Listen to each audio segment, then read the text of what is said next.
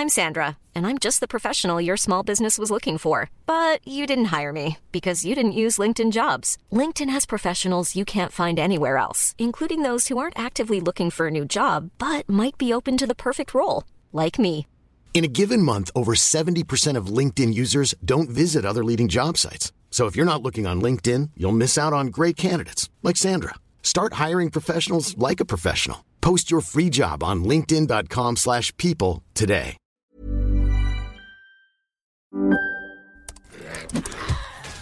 Wait, are you gaming? On a Chromebook? Yep.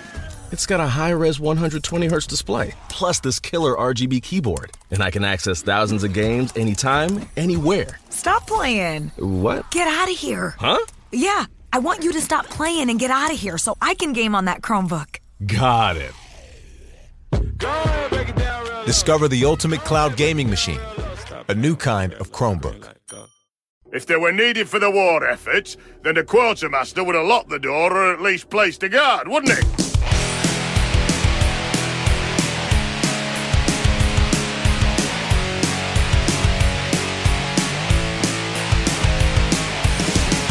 Hello and welcome to Core. This is Core for December 1st, 2022. I'm Scott Johnson with Bo Schwartz and John Jagger. We're here to talk about the world of video games. By the way, that right there, he is my Saltzpyre of Darktide, this guy. If they were needed for the war effort, That guy. He's great. The veteran in Darktide? Yeah, he's awesome. If they needed a thing, you heard of here. He just got kind of a haughty sort of uh, Saltzpyre, Vermintide kind of vibe to him. I like it a lot. Anyway, uh, we're going to do a show, and uh, it's Thursday, so that means time for core. And real quick, for a uh, two things, wanted to get out of the way. One, huge thanks to everybody who's been posting their stuff from their various podcast players. They all released their top ten listen to things of the year, and we are on a lot of lists, like in the top three of people's lists, and a lot of top I see ones. a lot of number ones. Yeah. Yeah. Especially most minutes listened to. yeah. You Yeah. couldn't help it. You listen to an episode or two, we're going to be up there. Yeah, so that's really cool to see and made me uh, happy to see all that floating around today. So thank you for those, and feel free to post those. We're happy to. We're always happy to see that stuff. Uh, and then the second thing I was going to say is all this Snap Talk we've had on the show, Marvel Snap Talk we've had back and forth. I finally got uh, a little uh, short interview, about 25 minutes or 20 minutes or so, with Brian Ibbett, a uh, super fan of the game, a guy who has every card and has had him since the beta before the game even launched, and by now he's probably got all the new stuff that came out today. Anyway, we did a little short interview, and I put it up on the feed uh, just for fun, just for a little extra. So if you Is he going to play Midnight Suns? he is. He down. He's bought it. Uh, he got it on his PlayStation Five. He- He's so funny. He got it on his PS5 so he could play it on his tablet because he wants to do PS5 remote play to his iPad. That's how he'll play it. And I think that's weird. He has a Steam Deck. I would have that gotten is, it on. that is weird. It's a little weird. That is weird. Yeah, just a little weird. But is, just is a little odd. touch control? Is touch control? Like No, you can- it'll still be. He'll still have to sync a controller, which is partly why it's weird. Okay, it's weird. Yeah, it's a little bit weird. Um, but I would. I mean, the console versions look great. Uh, he has a Steam Deck, so I would have probably gotten it on there. But I also get the idea of playing it on your big TV. That'd be fun. Hearing good things, uh, John. I see you own it, but you haven't played it yet. Uh, Uh, Midnight Suns, yeah, because it comes out tomorrow. oh, I thought it was out today. Is it? Did you pre-order think that? It's gotta Does- be. I did pre-order it. Yeah. Okay, so you gave money to Firaxis just to hold on to in their bank and earn interest on. So that Yeah, for a whole day. Like- like, oh my Oh, you bought- gosh! you bought it I hope they. I don't hope they don't get a new car with all the interest they're getting for my day early Yeah. pre-order that I gave Firaxis Uh, I'm just giving you Uh, shit. They they probably my purchase. did. They give you anything cool? Like uh, you get any bonusy things or you know characters or anything cool? Or is it just I think you have to spend $120 Canadian for the legendary edition. oh I don't think I got anything for pre-ordering. I think I just here's the thing. I like Firaxis. They make good games. I read reviews. Reviews came out early, which hey is part of why we say don't pre-order games. Wait for reviews. I that's did. true? Yep. Um, and the reviews were really good, very glowing, very positive. There are people saying this is literally the best Marvel video game ever made. Yeah. Um, and it sounds super cool. It sounds like a game I'm going to love. And as we often say on the show, there's a, a frequency to say this, but XCOM Yeah. you know and uh, finally we're getting to that people are making this but XCOM games, and Mm. I I want one, and uh, I'm really excited for it. I am too. I'm very excited about this game. Um, I hear it is very heavy, surprisingly heavy on the relationshipy stuff. And so I thought of you because I, I know you like dating sims. Uh, you know, some of that stuff is is your jam. And don't get weird at home, everybody. I'm not talking about like porny games. I mean like, you know, the ones where you're trying to romance a character, like the Kentucky Fried Chicken one we played around with back in the day. Not Well, that not that that was but your there's pick. no but- romantic relationships. You're not going to get to, you know, go bone Spider-Man. No. Like it's not it's not happening. But you can become Spider-Man's friend. You're right. There's Uh, going to be a mod for sure. very well might be but right it's it's like you know friendshipping and and all that and and uh, apparently those mechanics are pretty interesting and and more than people thought there would be in there and i'll i'm hearing it's one of the best stories in any marvel game ever based on one of the best comic story runs which i have read uh most of i think so i'm really excited about that game and uh, i guess it is tomorrow so hold on to your butts everybody Team says December 2, 2022. It's a big, and that leads me to the whole point of our uh, kind of our open here.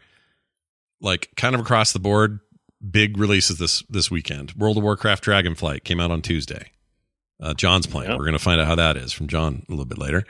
Uh, Darktide is now officially out, and uh, John Bo has spent all his time in that damn game. Um, I've been listening to the soundtrack nonstop. I've only been able to dip my toe in a little. Tomorrow's my big day to play some, so I'm very excited about it. Uh, Marvel Midnight Suns, as we mentioned, Callisto, uh, the Callisto Protocol, not the Callista Flockhart Protocol, very different thing. Yeah. Um, you see a bunch of dancing babies and then you date Harrison Ford. there you have it. Now I'm a little annoyed because my my every fiber of whatever my brain is made of uh, is convinced that this was announced as a Game Pass Day One game, Callisto Protocol, and it isn't. I can't find where I got that impression. I can't find it anywhere. Maybe I thought the Dead Space remake was or something. I don't know, but I was sure there was a Microsoft event. They announced Callisto Protocol, or at least talked about it more and showed some more gameplay, and then said day one Game Pass. And now everybody and their dog is telling me I'm wrong, and they're right because I am wrong. I went and tried to find it's not. It's not on Game Pass or won't be, and I'm annoyed by that. It's okay. I think the Dead Space remake is a Game Pass game. And maybe that's what I did. I flipped them.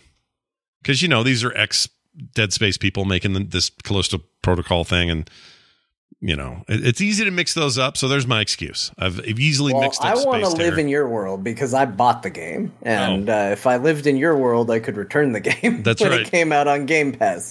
That's but right. I didn't. Where'd you, uh, so you got this on PC, I assume. Yeah, Uh, and it hits tomorrow? tomorrow. as well. Tomorrow. And we have You, any? both of them?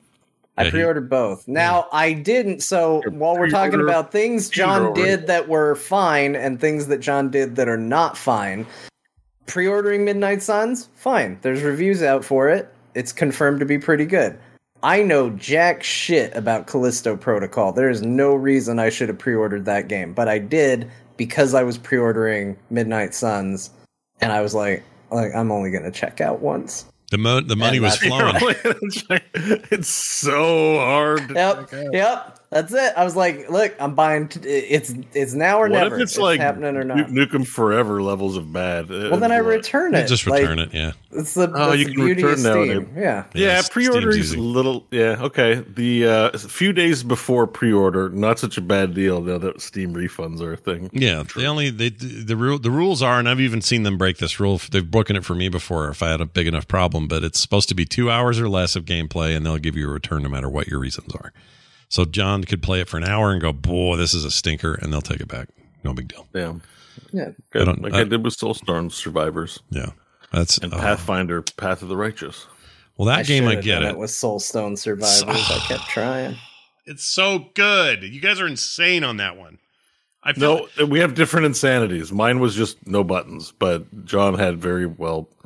John, it's it's what is it like? It's like how Slay the Spire is still forever the best single player card game, even though all the other ones do amazing things. Yeah. They're like trying too hard to be special, and what I want is just a better version of Slay the Spire. If someone's going to do something new, I think that John feels about Vampire Survivors. I get that. You know what? Great yeah, comparison. that's actually Hipsterdom. spot on. That's Yeah. a hundred percent Spot on. That's fair. I can I can live with that. That makes perfect sense. And, to me. I, and what the great news is, is there's something for everyone, yeah. and they're all wonderful. And I found I found one this and week that I think even John is going to like for the reasons he likes We have- we have- Vampire Survivors. I think I found it for you, John. We'll talk about it later, but I got I got a winner for you. Okay, one that might turn you, one that might make you go, "Boy, the OG's pretty good," but this here's a good take, is what you'll say. We'll see. uh, Vampire Survivors is a damn near perfect thing that it is. So it's a it's a hard wall to scale because it is the perfect what it is game. I mean, it's hard for me to deny that. I think the perfect, you know what? For what it is, it is perfect. And I think that Soulstone Survivors is a really great move forward for from the perfect thing if you are okay with iterating on the perfect thing. Because you know, some people Yeah. might say, well, Warcraft, World of Warcraft was the perfect thing, and then this uh, this uh, Final Fantasy 14 came around and and you know, that's that's just the same kind of thing. You're just tab targeting and doing all the same shit you were doing before. But you know, I've always thought I, I don't like that idea. I don't ever I never I never like the idea that one game did it, therefore that's the only good one. I hate that. I'm not it's not what you're saying. I know you're not saying that because everything's iteration, but like you were just you were just embracing the idea of this but S, but XCOM as a general rule, and I agree with it. Um, and so for whatever reason in this Vampire Survivor world, these other games are working for me in that way that XCOM works for Midnight Suns or a million other games. So anyway, Yeah. Yeah. just something. It's a good branching off point. Yes, very well said.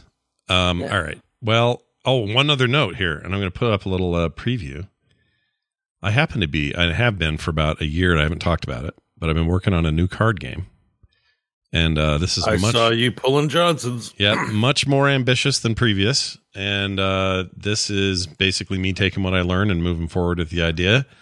Um, it's for Dungeon Murder is the name of the damn thing, and I don't want to give too much away, except it is really shaping up. Like I'm getting close to where I can not only start showing more of it, talking about rules to people. Uh, I got some test decks on their way to me right now. Got a bunch of artwork done. Like I'm really stoked about it. So uh, stick around, uh, or That's you know, hang around to core, and we'll let you know when this thing happens and what what's going what's going on with it. This is super exciting. What was the name of the last one? Uh, Rock did? Rock Lost Runners track was the last one. Okay, Um, I knew I didn't have the right name for it. I have always referred to that game since the moment you told me about it till now. I call that game by the wrong name. I call it Space Rocks And you all sh- the time. I don't blame you. That's what it was supposed to be called in the beginning. It's I have always called it Space Rocks. it's Gary Whitta's fault because he was supposedly making some tabletop thing called Space Rocks, which I had not heard of that he was doing. So when I heard that, I reached out to him and he said, "Yeah, I'm going to do this thing." And I said, "All right, well, I don't want to. I don't want to step on any toes." So I came up with Rock Runners. Fine, it worked, whatever. But he still hasn't made whatever the f he was going to do. Bastard.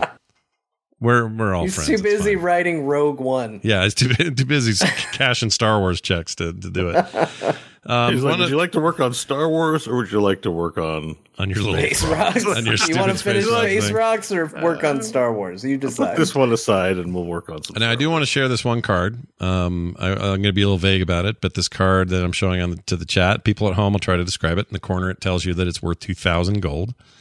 Uh, it's an action card. There's a whole class of cards called action cards. On there is a, a blue dragon that I drew, and it's this card is called Dragon Threat. Uh, its effect is all players are inti- and you can play up to uh, two to five players. All players are intimidated by your blue dragon. They each give you two thousand gold to make it leave.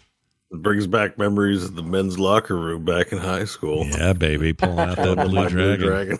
Please, just Yeah. put They your were like, on. "Dude, it's I'll blue. Go to the 2,000 doctor." gold. I'm really excited about it though. So as soon as I've got more to show, I, It looks this- great. It looks great. There needs to be a dragon beef card, maybe.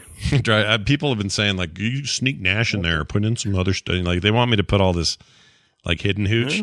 Maybe I'm not saying it won't. Dragon beef is a good one. Dragon beef is pretty good. Maybe you don't That's put subtle Nash enough in. to not be overt. Yeah, Maybe you don't put Nash in, but maybe you make a baby arm card that if you get it, you can play it. And your passive is you have a baby arm. Well, the way this works, Or what do you call it? Nature's pocket. Nature's make pocket. a nature's pocket. No, we would all know what it was.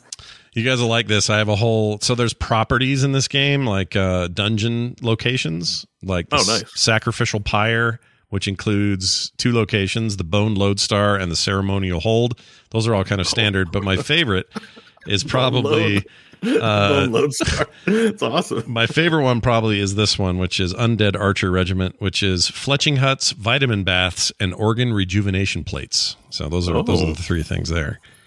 Sounds I'm excited to see how it all comes together. Yeah, you'll like it. Colossal ogre platoons includes halfling brain mulchers, uh, spiked club manufacturing facility, and artisan bread bakery. Ooh.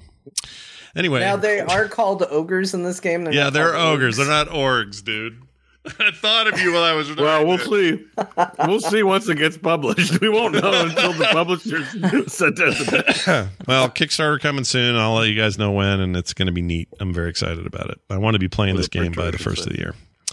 Uh, all right, I'm let's. Uh, excited. well, I'll, uh, me too. It's, it's taking a ton of work, but it's finally coming together, and I'm feeling good about it. Feeling very creative about it. Are there going to be gold tokens, or you have to bring your own gold tokens? Uh, the to- the gold is all represented in the cards themselves, so you don't have to have any.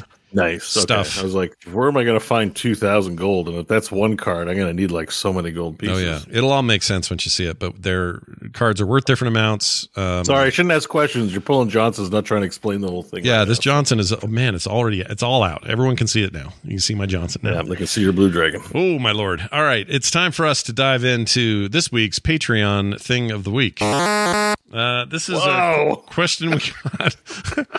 a question we got from apparently. Uh, before you play that song. I took a shit. uh, it'll it's a brown noise a generator. Yeah. Um, they're like everything on the Atari Twenty Six Hundred. It made everybody poop their pants.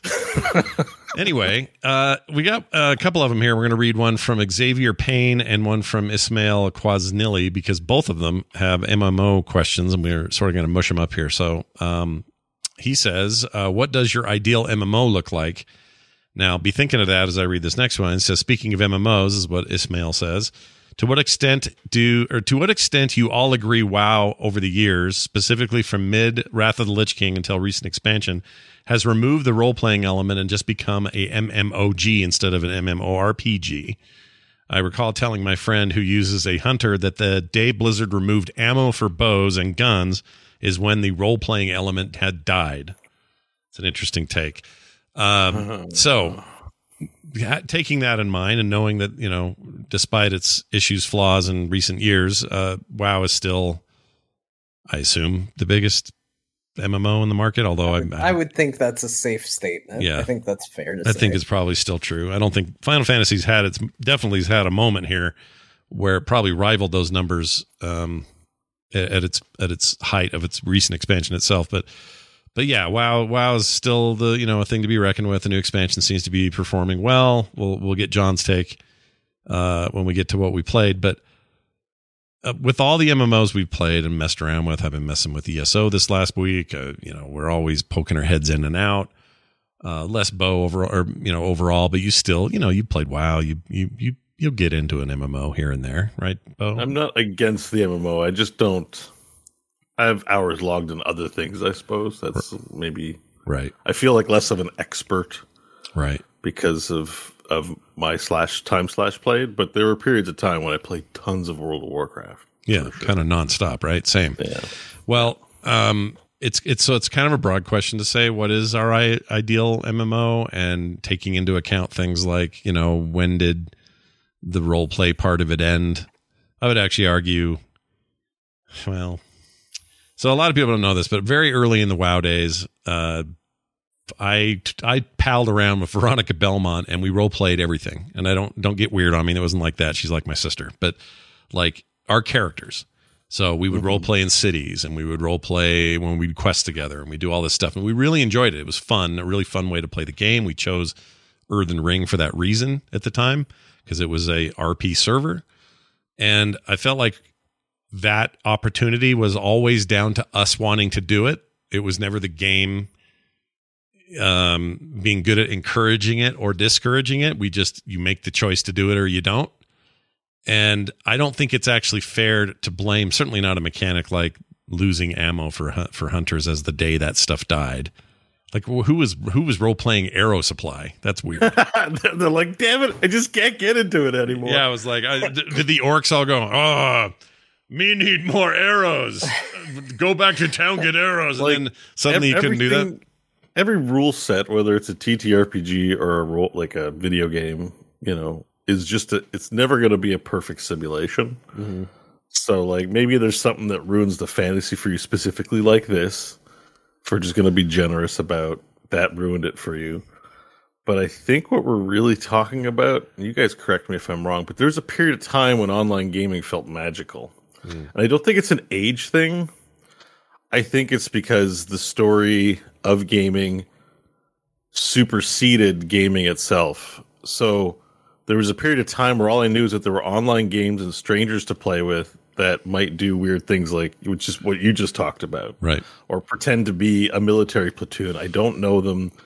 It's almost like sometimes they're fantasy characters if you're doing it right. At Planetside, I was in a guild where there was a literal drill sergeant, like who would yell and call us names and get us to do stuff. It was fun. I was like, wow, it's like I'm in the military. It's like a, it's an experience. Now we know who streamers are. Now we see reviews. Now we can we know we're playing with people we know and chat with on 10 different chat services. The kind of fantasy of like I'm on the internet playing with a German and he's like pretending to be a wizard. You know, like that era of that that that um not nubile, what's the word? That naivete that sort of came along or that magic that came along with online gaming where we're in video game Dungeons and Dragons. I better stop talking like my dwarf. Yeah. You know, like we just don't do that as much because we know. Uh, what if they find out I'm at Bo Schwartz on Twitter and they're like, "That guy uh, was trying to ERP me as a dwarf in World of Warcraft." You know, like it's just we kind of ruined online games a bit with everything else, but it was inevitable because how you stopped the technological juggernaut Yeah. from advancing. But- I tend to agree with that take. I think that um, that's part of the reason. But I also happen to know that right now, whether we like it or not, there are thousands of players playing and role playing. They're role playing in these games. They're just not telling us about it. Like there, there are people that still enjoy that, and there was nothing to stop me from doing it when I was doing it with Veronica, and there was nothing t- stopping me from doing it again now. Like it, the game still, the worlds allow for it. It's just you know, I, I, I didn't feel so much like the naivete was going away. It was more like, well, that was a phase that I played and it was fun and I enjoyed it. But now we're running this guild and we, and you know, it's just more practical now or whatever. John, I'm curious your take on on that aspect of it. And and does that and does that whole eh, question about how much role play is in this game? How much does that how much does that lead into whether that's in an MMO you want or not? If that makes sense. Yeah, I, I think it's an interesting topic because I, I do disagree with the notion that it it's not a game that you can role play in anymore. I think that that's that's wrong, but I do think that there's kind of two ways you can interpret this. Like when is it being a role playing game and that it's a game where you can role play in going away versus what we traditionally think of as a role playing game. Where did it switch more into an action uh, style game?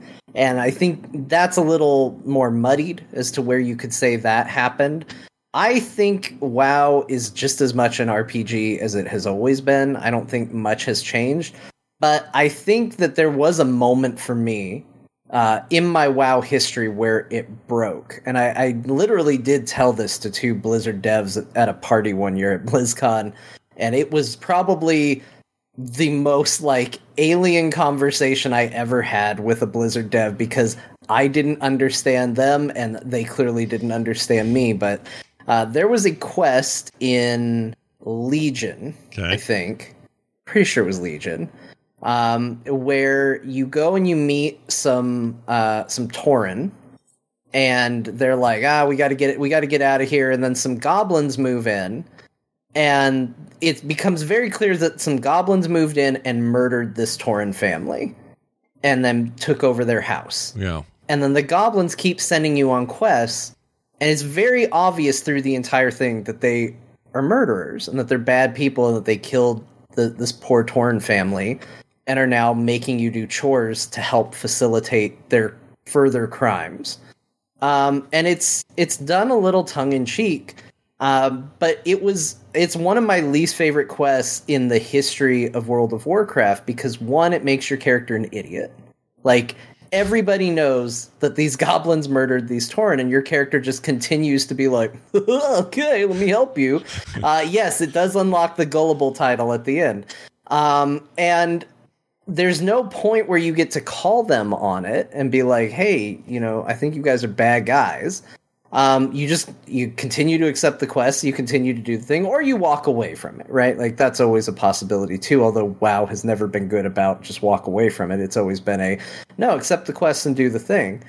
And it always bugged me because it always felt like it's being very tongue in cheek with life and death in the world, not taking it very seriously. And I think WoW has always been a little tongue in cheek at times, but serious when it needed to be. And this felt like kind of meanly casual about murder and stuff like that. Yeah. And then to go on so far as to call you uh, gullible for then when they finally do reveal that they're murderers and you you fight them, they give you the the gullible title. And I remember complaining about this quest to uh, to two people who worked at Blizzard. And they're like, "Yeah, but it's funny." And I was like, no, they, it isn't. They didn't get it. I, I, I, I was like, but it isn't funny. I was like, because you made my character stupid Yeah. and you took my ability to role play in the world out of it. And you just told me a story about how stupid I am for doing quests. Yeah. Like that's, and that's against the principle of the game you're designing. Yeah. And they're like, yeah, but didn't you think it was funny? And I was like, no, I, I, I didn't. I don't know what else to tell you. I think it's the worst quest line you've ever done in the game. Wow. And that was that was about the. And then we went our separate ways because we were clearly not going to be seeing eye to eye on this. Yeah. You still Um, talk to those devs? Yeah, he's still hanging out all the time. no, I don't. I don't know what job they had at Blizzard.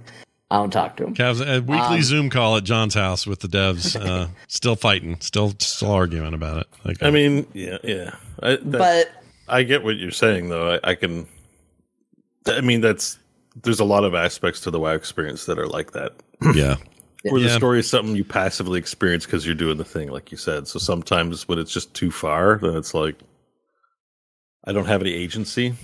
Yeah, you have to be you have to be careful with that. Like it's fine to have only the illusion of agency in a story. But you have to at least have that illusion or you have to at least develop a strong enough narrative to where the players feel like, yeah, this is what I would want to do. This is the direction I would want to go. And even if it isn't, maybe they understand, well, this is what my character should be wanting to do. And I, I feel like every now and then WoW does step on the toes of that. Um, they they don't offer a lot of choice or unique options, and um, I, I so I think in that regard, I do think there is an element of you know this isn't really a role playing game. I'm just kind of being told a story. So I think there's a little credit to what they're saying in that regard. Um, but every now and then, WoW will dabble outside of it. You know, WoW will give you a quest where it's like, "Hey, this guy did a thing. Do you want to go?" Um, but there really is one where it's like, "Punch him." Do you want to kick him? Do you want to tickle him? Like they give you like a soft option if you if you're not into torturing a prisoner, sort of deal. Sure. It's like, uh, okay, at least you gave me the choice. At least I get to make a narrative decision for my character. Um, even if the end result is he gives us the information, right?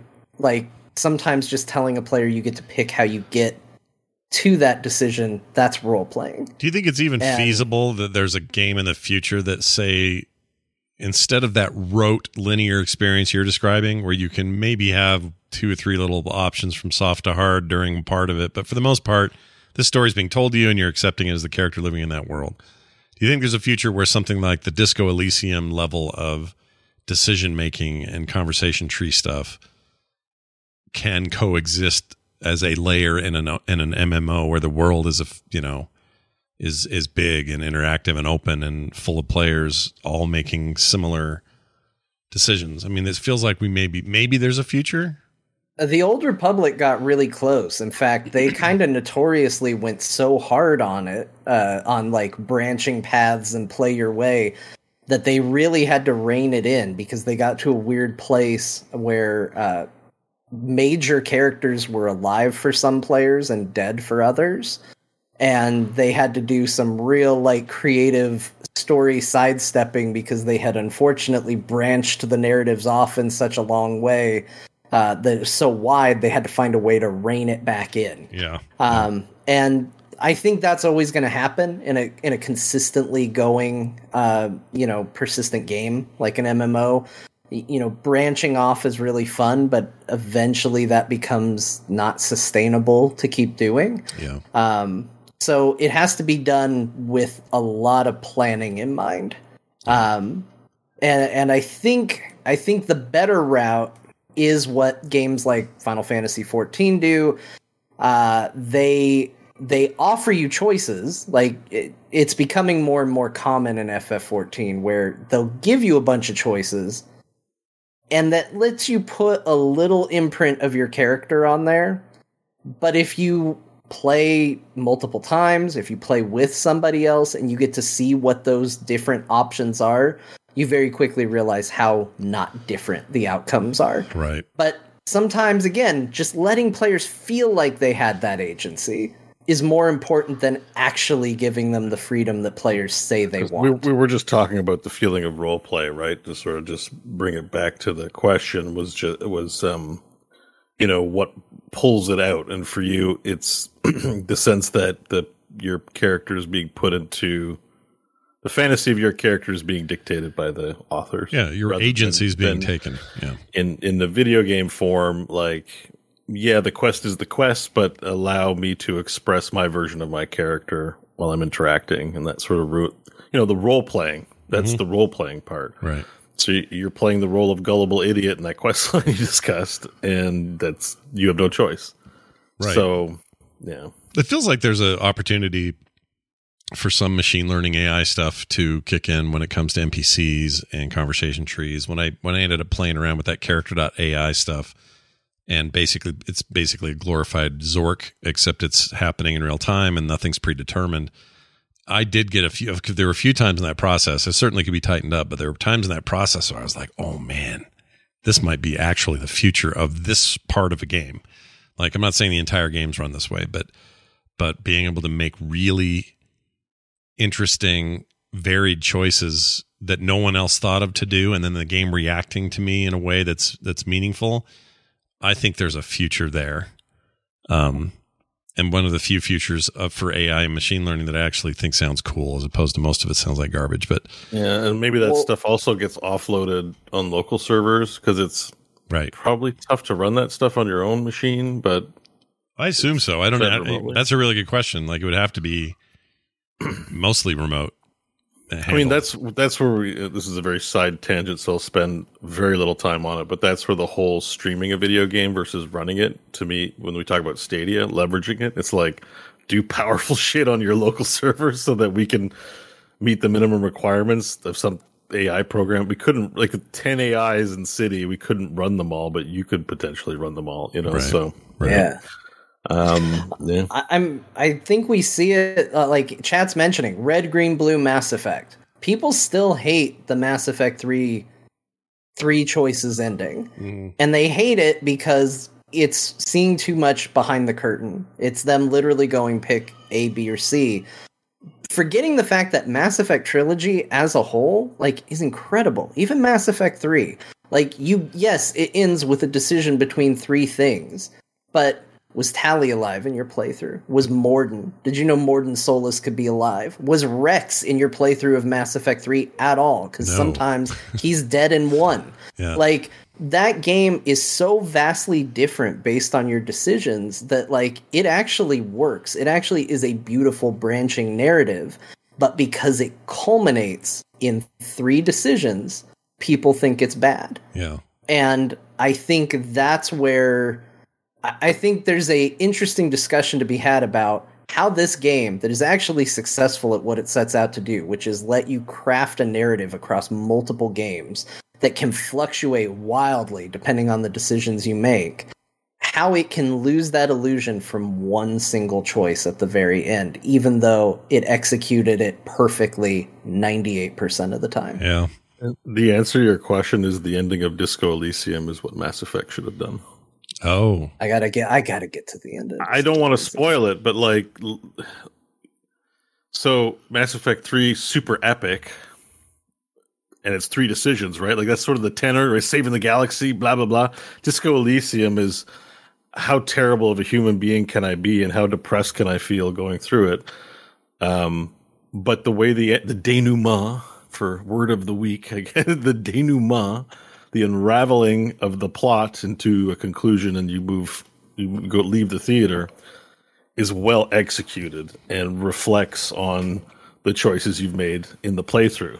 Yeah. So all those like things may have something to do with the end and gets mentioned or assessed eh, or you know like put into what's included at the end in a satisfying way. Mm-hmm. And none of that's in Mass Effect, right? make it to the mission, three choices. Uh, Deus Ex, Human Revolution had the same thing. You make it to the end. Not that that's known for button, its branching, but button. it's like right. four buttons. What do you do, bro? Right. You know, and then the sequel comes along. It's like actually you push button two.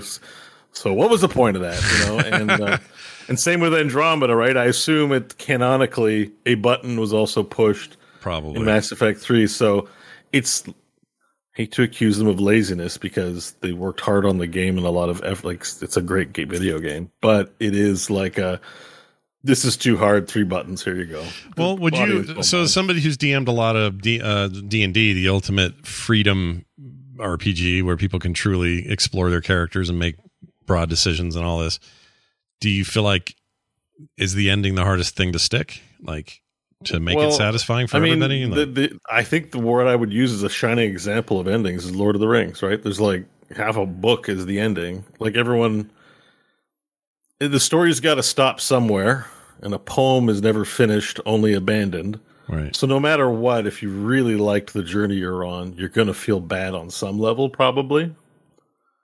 But what's satisfying is just is having an ending. Uh, what is it? Um, so so the tragedy. I think it's in, in tragedy. It's an ending that's both um, Oh, I can't remember now. It's it's it's like you can see the problem, but you can empathize with the problem, so you feel both at the same time, and you get release. Oh, there's comedy. it's that. an ending that's both surprising and inevitable. So you feel surprise, yeah, but you also feel like how could it have happened any other way? Of could course it did, yeah. but I'm surprised by it. Right.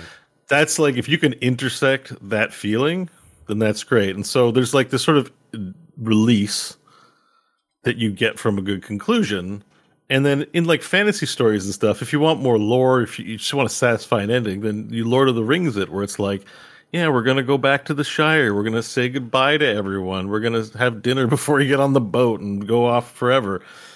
And like Mass Effect being a long journey, World of Warcraft being a long journey, like conclusions, lazy conclusions are 80s action movies. The bad guy's dead. I'm gonna kiss the beautiful girl. Credits. yeah. Just like, okay, well, I like the movie, but really just like it's like you know work's done it's five o'clock time to punch out it's like you just want some satisfying uh, information to leave off with to sort of finish that that journey you're on and we have a huge habit of being like great we did the we did the end where you were surprised and inevitable credits yeah. we're out of money we're out of production money we have to stop filming and send this thing to the theater um, and we can't take the time to deliver a truly epic ending um, it's the reason westerns have right off into the sunset. It's something that evokes. It's cheap and easy, okay, and you overused, no question.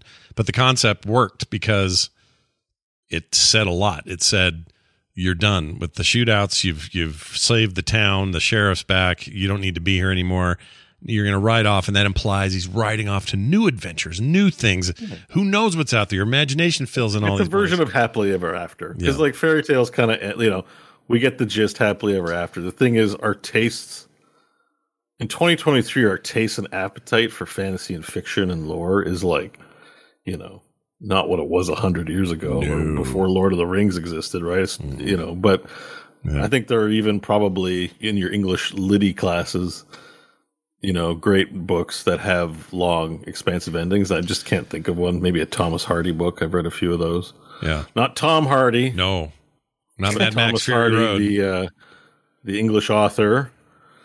Um, you know, you might have these conclusions that actually take some time to get to where it needs to be, but in a book, you got time, right? It's up to the author. Sure. Put, can put that time in, but in film, yeah. But even then, some of the most brief like endings, like um, I don't know if if either of you ever read the actual book to I Am Legend. I have, yeah. like that It's very good. that ending kind of comes out of nowhere. Yeah. Like it's it's pretty quick, it feels like. And like has stuck with me all my life. Well, ever since I read it. I didn't Right. read one with a baby. But like ever since I read it, I I it's like stuck with me. And it's very, very quick and it doesn't tell you too much. It doesn't really linger on it. It's just it's like it's over. This is why it's called I Am Legend and now go live with it. Yeah. And it's effective in that regard. Like I walked away from it going, Wow, I got a lot I got to think about about this book. To me, it's uh, the ending of The Sopranos. Again, a different medium, but uh, it's controversial that ending. But the way that ended, I thought was perfect. It was perfect. It left me in a place where I didn't quite know what happened. I didn't know what it meant, but I kind of did. But part of it didn't matter because Tony Soprano's story and his arc so far had led him to this. And it was up to me to kind of fill in some blanks. Like it worked for me. It was like a, I don't know, it was like a participation ending uh, that I got to I got to play in, and I like that. And I'm not saying video games can get away with that as easy. I think also drawing things out helps. Red Dead Redemption One has got an amazing, I think, an amazing ending arc where it doesn't just end. There's a whole other bit, and it really is satisfying. Um, so the stuff can be done, but again, we're talking about crafted endings. I think if I'm to answer this question after all of this discussion in a simple way, it would be figure out a way to create the complexity and the sense, the true sense of agency, but also have it be a video game where things sort of have to be structured in a way, especially a big open world where everyone's in the world. You can't just destroy it so others can't play it. Um, there's got to be a balance there, and I don't think anybody's quite hit it. There's been innovation, certainly. You know, questing in general was just completely thrown on its side when when WoW was first uh, released and nothing was doing that like they did. I mean, that changed everything about it. But now they all do what WoW does, uh, and some of them do it better with cutscenes and audio and everything else. But I think that we're now ready. I think we're at the edge of like, what's the next innovation? And maybe it isn't even called MMOs. Then I don't know what we call them, but there's something. We're on the edge of something.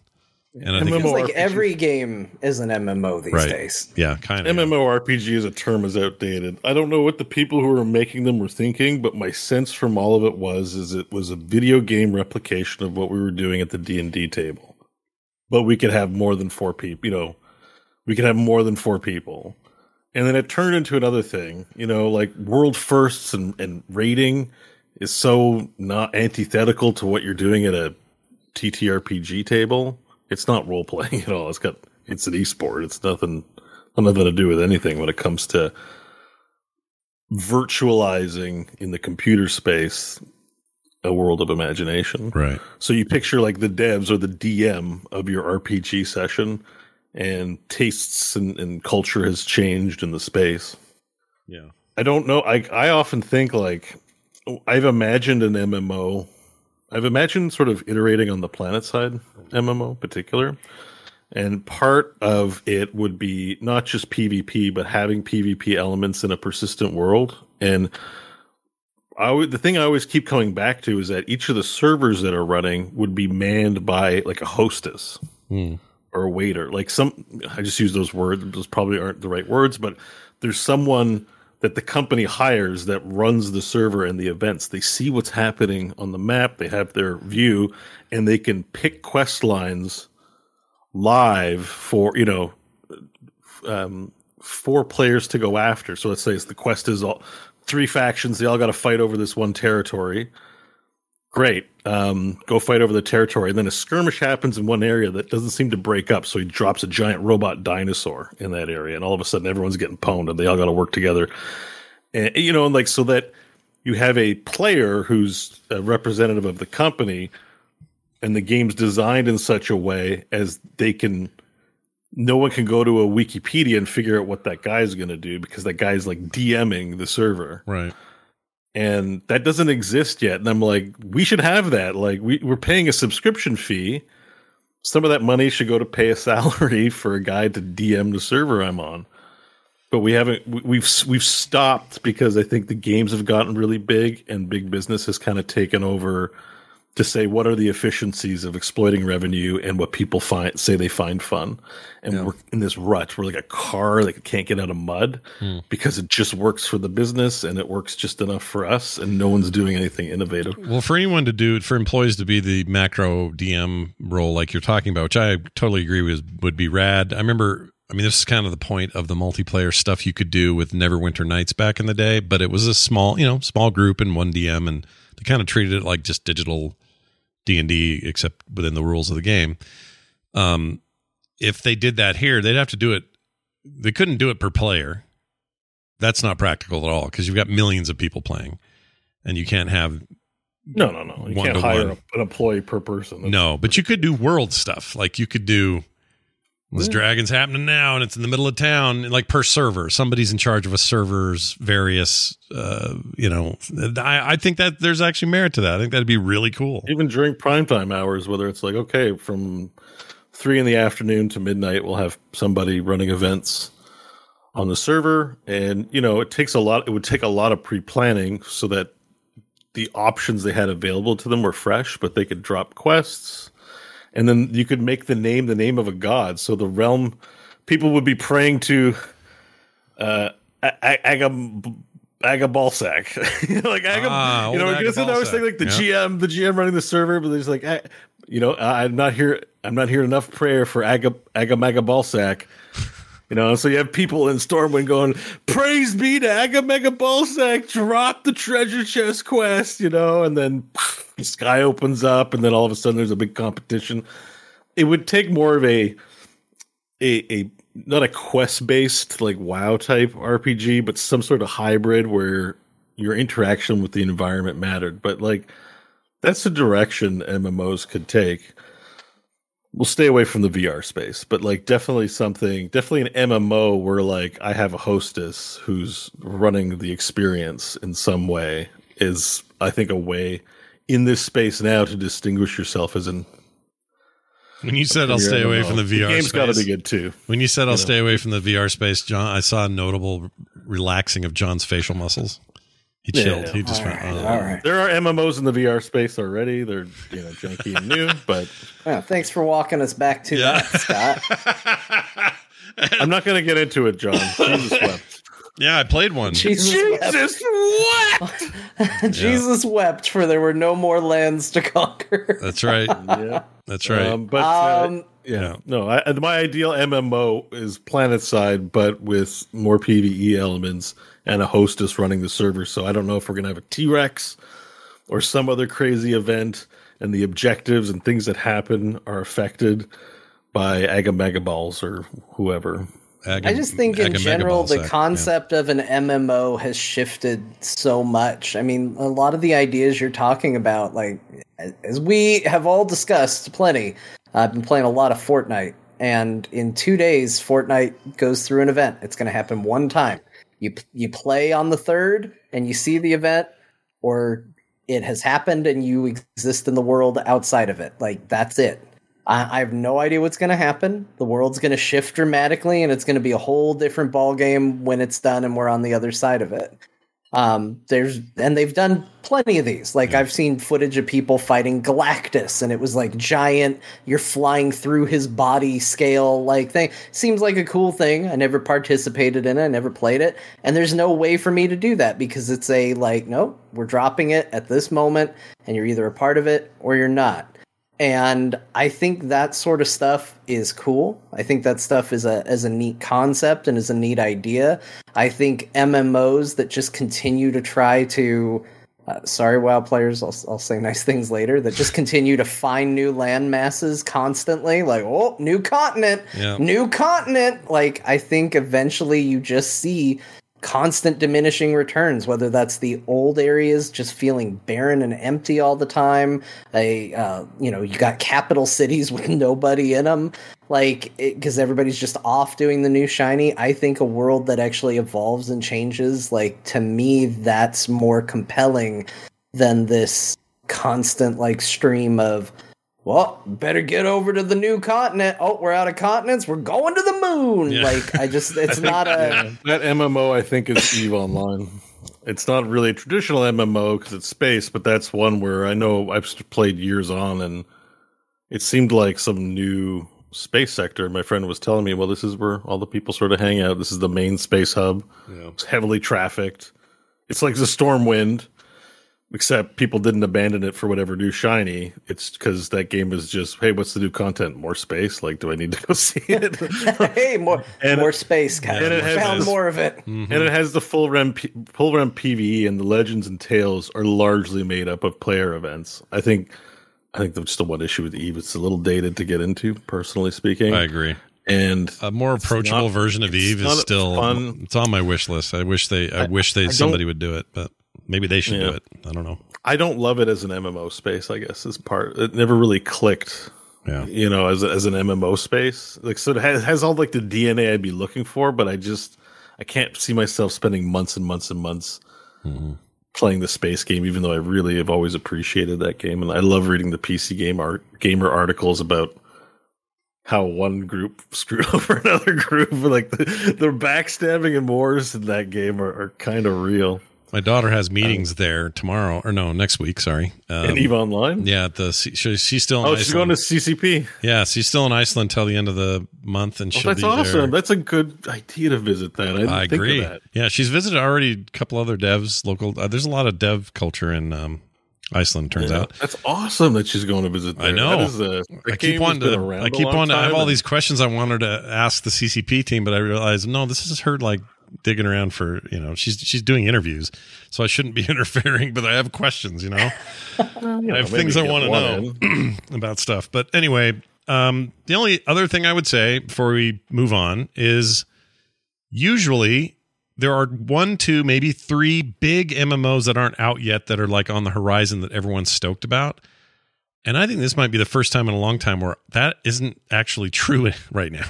Like the, there are a bunch of games with pending expansions and new content, and that you know, WoW just had theirs. There's a few. I can't remember what they're all called, but I know there's a there's a there's a few. There's what uh, there's what Riot's working on. oh, That's right, got a lot MMO. of hype behind it. Yeah, forgot. What's the what's the other one? There's another one that's got a lot of Is there a lot something? of positivity, but I don't want to I don't want to get the name. I mean, in the riot, in riot's case, I, it always slips my mind because I just know how I just know it's far off, and so I Yeah. don't think about it. But um, what do you know? What the other one like kind of is? No, it's not ArcheAge. Just keep typing MMO names, chat. Uh, Ashes of Creation. That's one I hear a lot.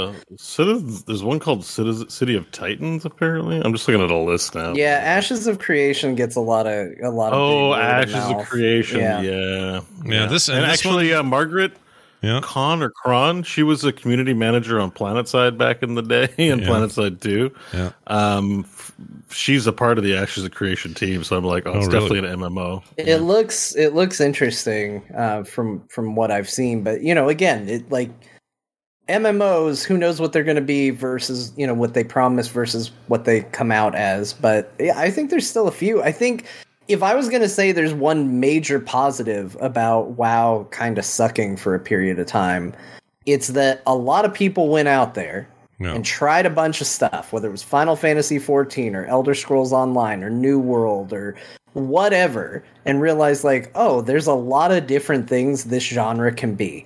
It doesn't have to be get from one to level 60. Here's your new continent. Here's your dungeons. Here's your raids. Like it doesn't have to be that that format. And I feel like that there were people even beyond that. I mean, one of the best role playing games when you talk about people role playing is Grand Theft Auto Online. Yeah. Like, people have gone out there and done some weird stuff in some game spaces that are really cool and said, you know what? This exists in more than just I'm an elf with a sword. Like, we're going to get out there and we're going to do some wild stuff. And I think it has made it more interesting. Again, some of the coolest stuff I've seen Fortnite, um, Grand Theft Auto Online role playing is just a bizarre, fascinating thing. Like, it has evolved. I mean, you could even make a case that like the the stuff they're doing with Darktide, like if that got big enough and grew in such a way, like that has MMO elements. Destiny Darktide is basically certainly LFD. elements of it. Yeah, Yeah. It is So, right. Yeah, Dark, dark, you know, those kinds of, and there are lots of games like it are basically just, uh, you know, looking for dungeon games without Yeah. the MMO. which I'm fine with. I mean, uh, I just I guess what I want is There's another one, Palia, by the way. Sorry. No, I'm just thinking. I'm, I'm thinking out loud here, but like Ashes, I'm, I'm looking at the Ashes of Creation um, page, and for example, the first thing they promise on here is, um, oh, now I lost it. Hold on, where is it? Uh, oh, here it is. From ashes to empires, your journey will shape the face of Verra, which is their land. It says, experience an MMO where everything is permanently impacted by your actions. Explore, trade, build, and let the world take form. From your imagination through your will and into everyone's reality, you will create what will be the cornerstone of the next explorer's ambition. I feel like MMOs are always pom- promising this concept of everything you do affects the world. But Yeah, then they then come out like, and they wait don't. a second, it's just quest time. Yeah. And I don't want that again. I want I want what they just said there to be a reality. And I'm I'm not saying it won't be. I, I can't judge it. I haven't played it, but um, I don't know. I just I, I'm ready for the next step. Whatever the next step is, let's go that direction. ArcheAge Two is another one. There's pa- uh, ArcheAge Two is another one that like look graphically looks sick. ArcheAge And, two. um, Yeah, and then Palia, which is just the Oh yeah, I remember the announcement trailer for Palia and thinking this thing looked interesting. That's still Yeah, going. Still being made. Yep, still being made. It was, you know, the announced trailer was a year ago for Palia. It looks graphically like very cartoony, really good, and it's, it's apparently it's just craft. It's like without the. It's for people who like crafting and social communities. It's Right. not. Right. They took out the whole having to fight monsters. I guess the part of it. I'm like, I don't know. I guess there's an audience for that. Like, sure, Sure. why not? Yeah, That's you, you make other stuff compelling enough. I'd be. I'm, I'm my And ears are open. ArcheAge 2, I mean, I don't really know the long term success of ArcheAge, but you look at these trailers now and it's like, oh man, it looks like it has sick combat. Oh yeah, the combat and the graphics and everything looks so good. And, and at home, my ideal fantasy MMO fights like Black Desert, you know, like Yeah. just full action and spam. I want a shooter one. I want something that plays like Overwatch, but is in a giant world where they can drop dinosaurs in it in real time. That's what I want. Yeah, that's Planet. This well, that's PlanetSide One, and it does not doesn't run anymore, so you can't play it. Nope. It was, Uh, it was also the original idea for Overwatch. Yeah, that's right. It was Titan, And but it's, uh, it's kind of I mean if you want to get into why Overwatch 2 also hit so low for me is I think there was a part of me for a time when we all kind of found out that Titan became Overwatch yeah, was like okay so you put Overwatch out to get people invested in the world and then Overwatch 2 is what Titan should have been. They finally figure it out, they come together and they create the MMO around this thing now that mm. everybody's invested in the world. And then they were like, but what if it was the exact same game? and I was like, oh, I think that's fair. As much as I'm enjoying Overwatch 2, I think that is a fair assessment. They didn't It feels like they gave up. Not gave up, but they just said, "Ah, what's the quickest line to profitability?" And you know, let's not get too ambitious here, folks. Let's just make Overwatch hope- again. Yeah. I even hope that four player stuff comes because playing Darktide is just like I'm thinking I would play this but Overwatch. Like it doesn't have to be dark and horrific. It can be bright and full of omnic robots. Yeah. Have all the same like I need to learn the tactics of all the special enemies. Four of us have to work together to get through the mission. I would I, I would play you know Warhammer 40k Overwatch. You know? Yeah, yeah. Or you know just Overwatch Darktide. Like it doesn't have to be dark. It can be bright and cute, and I would still be into it. You know Overwatch? Bright Tide. There you go. Yeah, yeah. Um, they, uh, I mean, I, I hear from insiders that that stuff's coming along real nice and supposed to be rad. Um, we'll see. Uh, I hope so. I hope so. But, we shall you know. see. All right, let's move on to the the uh, the games that we played this week.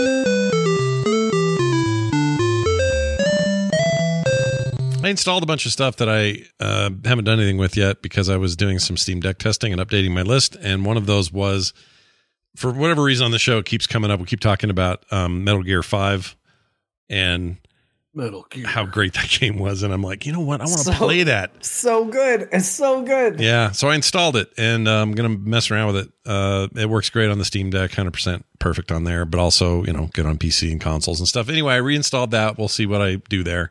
I think I need to start over just so I can get the whole experience again.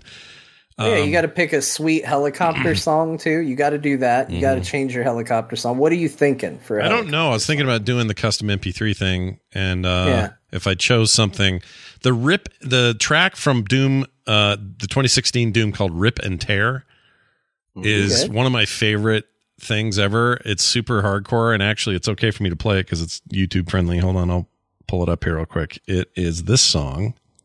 right here. And this thing is like this is some nice build up. And listen to how this thing tops out.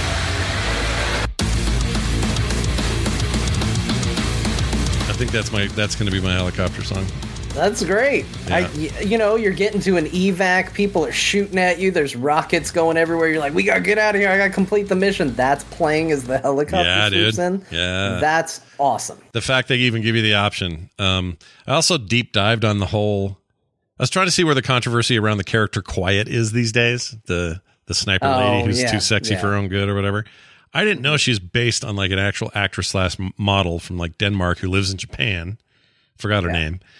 There's a whole other interesting story behind that and why he chose it and all this stuff I didn't know about at the time. At the time, I just knew a bunch of American players were like, this is overly sexualized, but there's more to it than that and she is pretty sexualized. I'm not going to lie, but uh, anyway, I'm going to play that. Yeah, again. you you get full rep with her, and she just randomly shoves her butt in your face while you're in the helicopter, and you're like, "What are we doing? Yeah, why, what are- why what are we doing yeah, this? what is why this are you about?" putting your butt in my face?" yeah, that But, game. you know, they're not afraid to put her in, in compromising places. It's weird.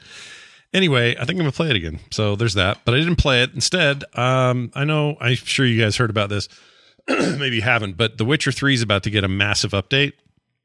Uh, it's a next gen update where they're uh, doing all 4K textures within the game. So like all the game textures are getting like triple triple buffed.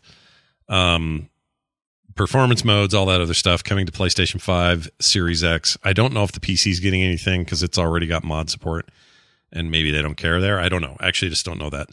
But they are adding, just like they did with uh, uh, CD or uh, CD Projekt Red's uh, other game, uh, Cyberpunk. They are adding cross-platform saves, so cross saves uh, to everything. So no matter where you're, you could play it on the Switch, and it would cross save with your with your Series X or your PC or whatever. Um, so I'm actually really looking forward to that update. So much so that I reinstalled Witcher 3 and then found myself playing it for three hours. I started that'll happen. I started a new game and uh, did it on the couch because Good God. yeah, I know it's huge. I don't know why I'm doing that. That's why I don't know You'll why I'm be in doing White it. Orchard for 20 hours. Oh, this is the other reason I forgot to mention it. So during the autumn sale there that happened for about four days or whatever, Mhm. uh, Steam, uh, Series X, PlayStation Five, everywhere that you could buy Witcher Three, including all the DLC, the the Ultimate Edition or whatever, uh, ten bucks or less. It's like seven ninety nine or something. Very briefly, it's back up to fifty or whatever the normal price is, but it was like eight bucks for like four days. And I'm like, well, I'm going to want to play this there as well as over here. So I'm going to just do this. So I bought that for seven bucks, eight bucks. I've been there, buddy. I own it on Xbox too. I got it for like eight dollars. Yeah. It's not the first time. Yeah, whenever they do this sale. I, I always get tempted. But hearing about cross save, I'm like, well, duh. Of course, I'm going to do this. Well, so- like it's a two hundred. Oh yeah. The, oh, it has cross save. Yeah, that's the whole point. Is they're doing they're cross saving across all of it, everything, every platform. So, like I said, you could be on the Switch and you could share your save with your PC version. Anyway, not that I do that, but the point Can is, you update your saves? oh yeah, hell yeah, all that. I've like put like a solid amount of time in Witcher three, and I'm just barely done. I'm almost done the main campaign. yeah, all that'll so move forward. All maybe it'd be good, like on the couch or something. You know, maybe I would actually pick up Witcher three to finish uh, on the Xbox. See, your head's right where mine was at. So I I did that, and I didn't know this when I started it. You can start a new campaign, or you can start at either one of the DLCs, and it'll start you appropriate level and gear, and Oh, you can wow. just play those. I didn't know that, and I was tempted for a hot second, but then I said, Scott. You never fully finished the main campaign. You came close on PC, but you never quite did it. Do you really feel good about jumping straight to Monkeys and Wine or whatever it's called? What's it called? monkeys and wine. Blood and wine. Blood and Wine. Yep, Uh, you were close. Monkey Blood close. is what I was thinking of. Um, but I, you know, like, did I feel good about just diving into that and playing DLC as if it was a new game? I don't. I, I just couldn't do it. It just felt weird. Yeah, I mean, it's just it's been so long. Like for me, I've almost got every single undiscovered location, like every little place in the water where you can find a barrel. Like I think I spent ten hours just digging up barrels out of the ocean. I feel really invested in that save file, but it's been so long since I've played it. The momentum of the story and everything that's transpired hmm has been so long. I want to see it again. Yeah. And I also kind of want to do the dandelion quest line again. it's fun. Yeah, this is part of me that just wants to go hunting for that scamp and performing in a play and all that girl.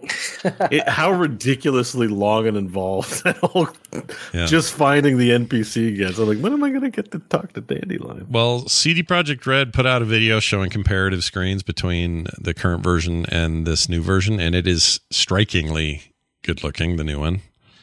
Um, so I'm really excited. It's going to become kind of new again, and I don't know why, but there's the two 2015 games I installed. One of them I played for three hours, and uh, of course, Witcher Three is always good. That patch is on the 17th, so you know you don't have to be early like me, but uh, all your stuff will carry over once it hits. Uh, then I found another survivors like that I need to talk to John about mostly um, because I think I found one that he is going to love. Okay. All right, let's let's have it. I think you'll like this. Let me see if I can find some decent video for the chat. There it is. Okay. So this is called um, Boneraiser Minions. Okay.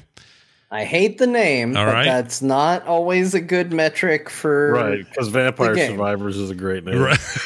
right. I agree. Vampire Survivors is just as dumb of a name, but again, doesn't have the cachet yet because you haven't played it. So, so this game is one of these. It's done in a retro style, uh, so more akin to say Vampire Survivors. Although I, this is a little bit more like um, I don't know what to call this.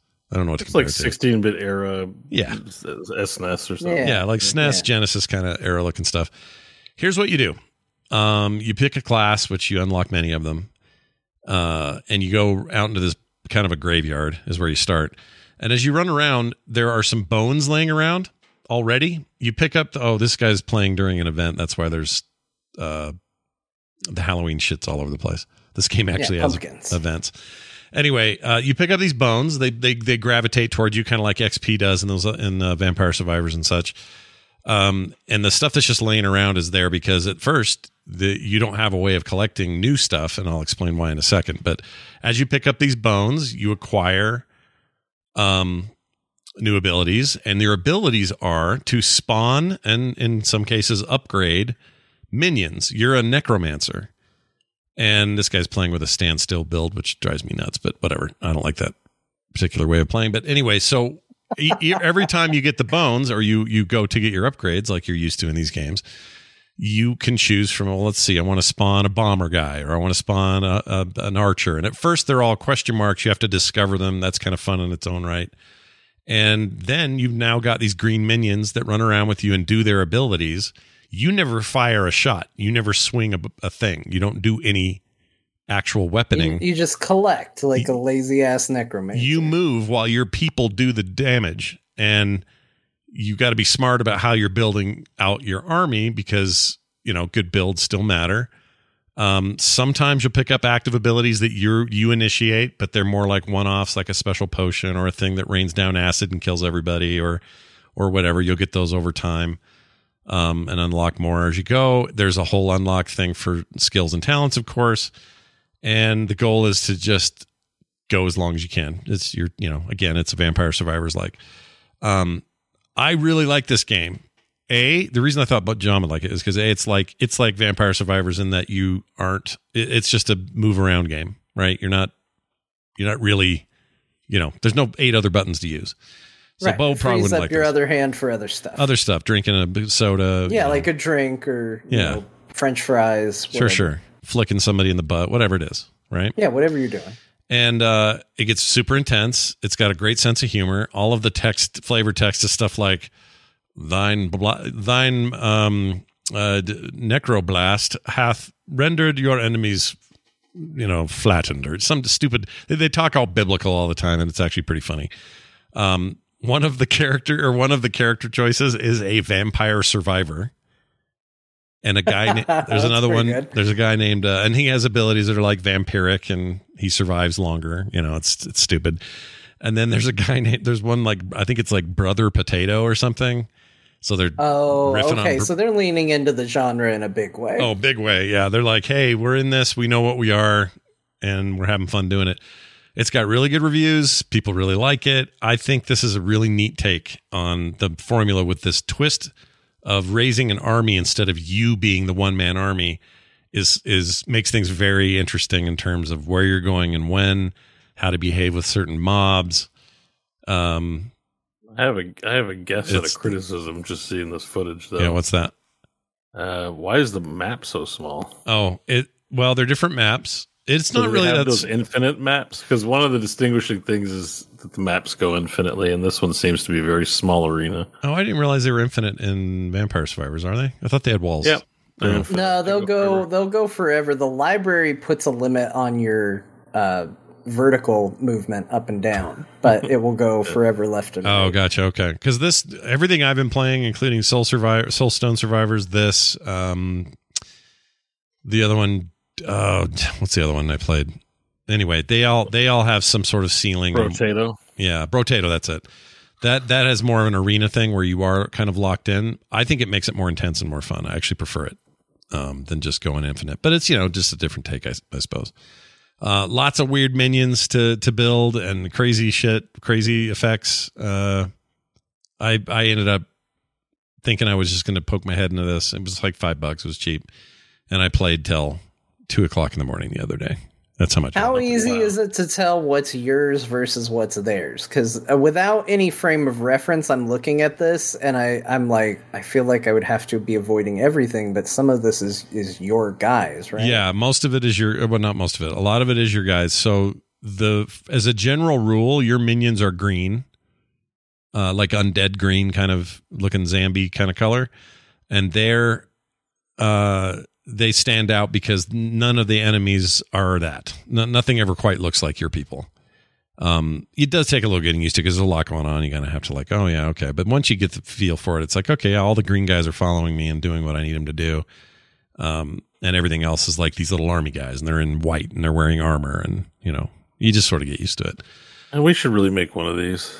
I mean, It's like millions of dollars just waiting for us. yeah, let's do it. The classes Like, John, Scott, and Bo. Bo, This could- game, these games are like so hot right now, and like, Yeah, I, I, I, I, I sincerely believe, without actually being sarcastic, I'm not going to say made in a day, but these this is probably one of the lower end efforts that you could do. Right, you can make an RPG and write one million words and have to have a story that's coherent, or you know.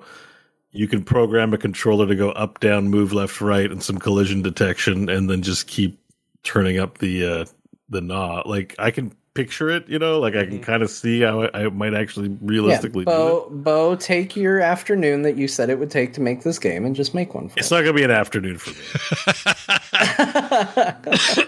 the other thing But- is, but uh, I think this is like within. This is within. this like, if you look at any game and think like, what's within reach that I could actually accomplish, being very realistic, I'm like, this feels like one of the closest things. I, I don't disagree Still with have that. a lot to learn, but you, like, you find I- a you know, programmer friend, you could probably.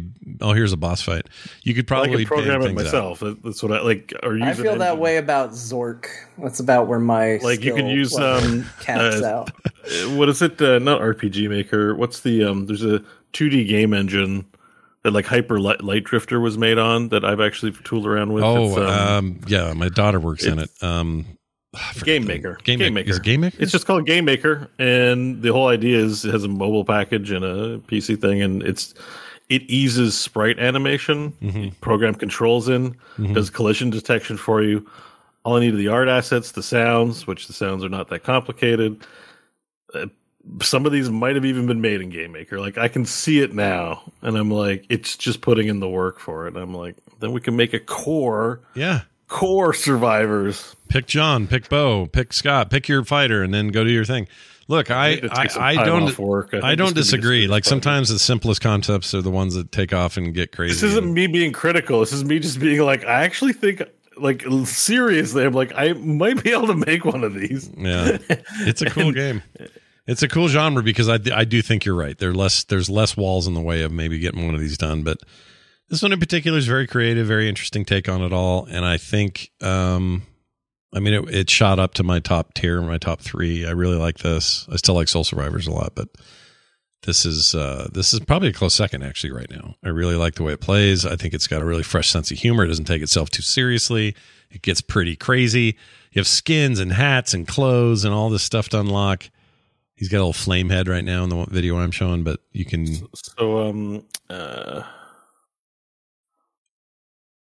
I forgot what I was going to ask. Damn it.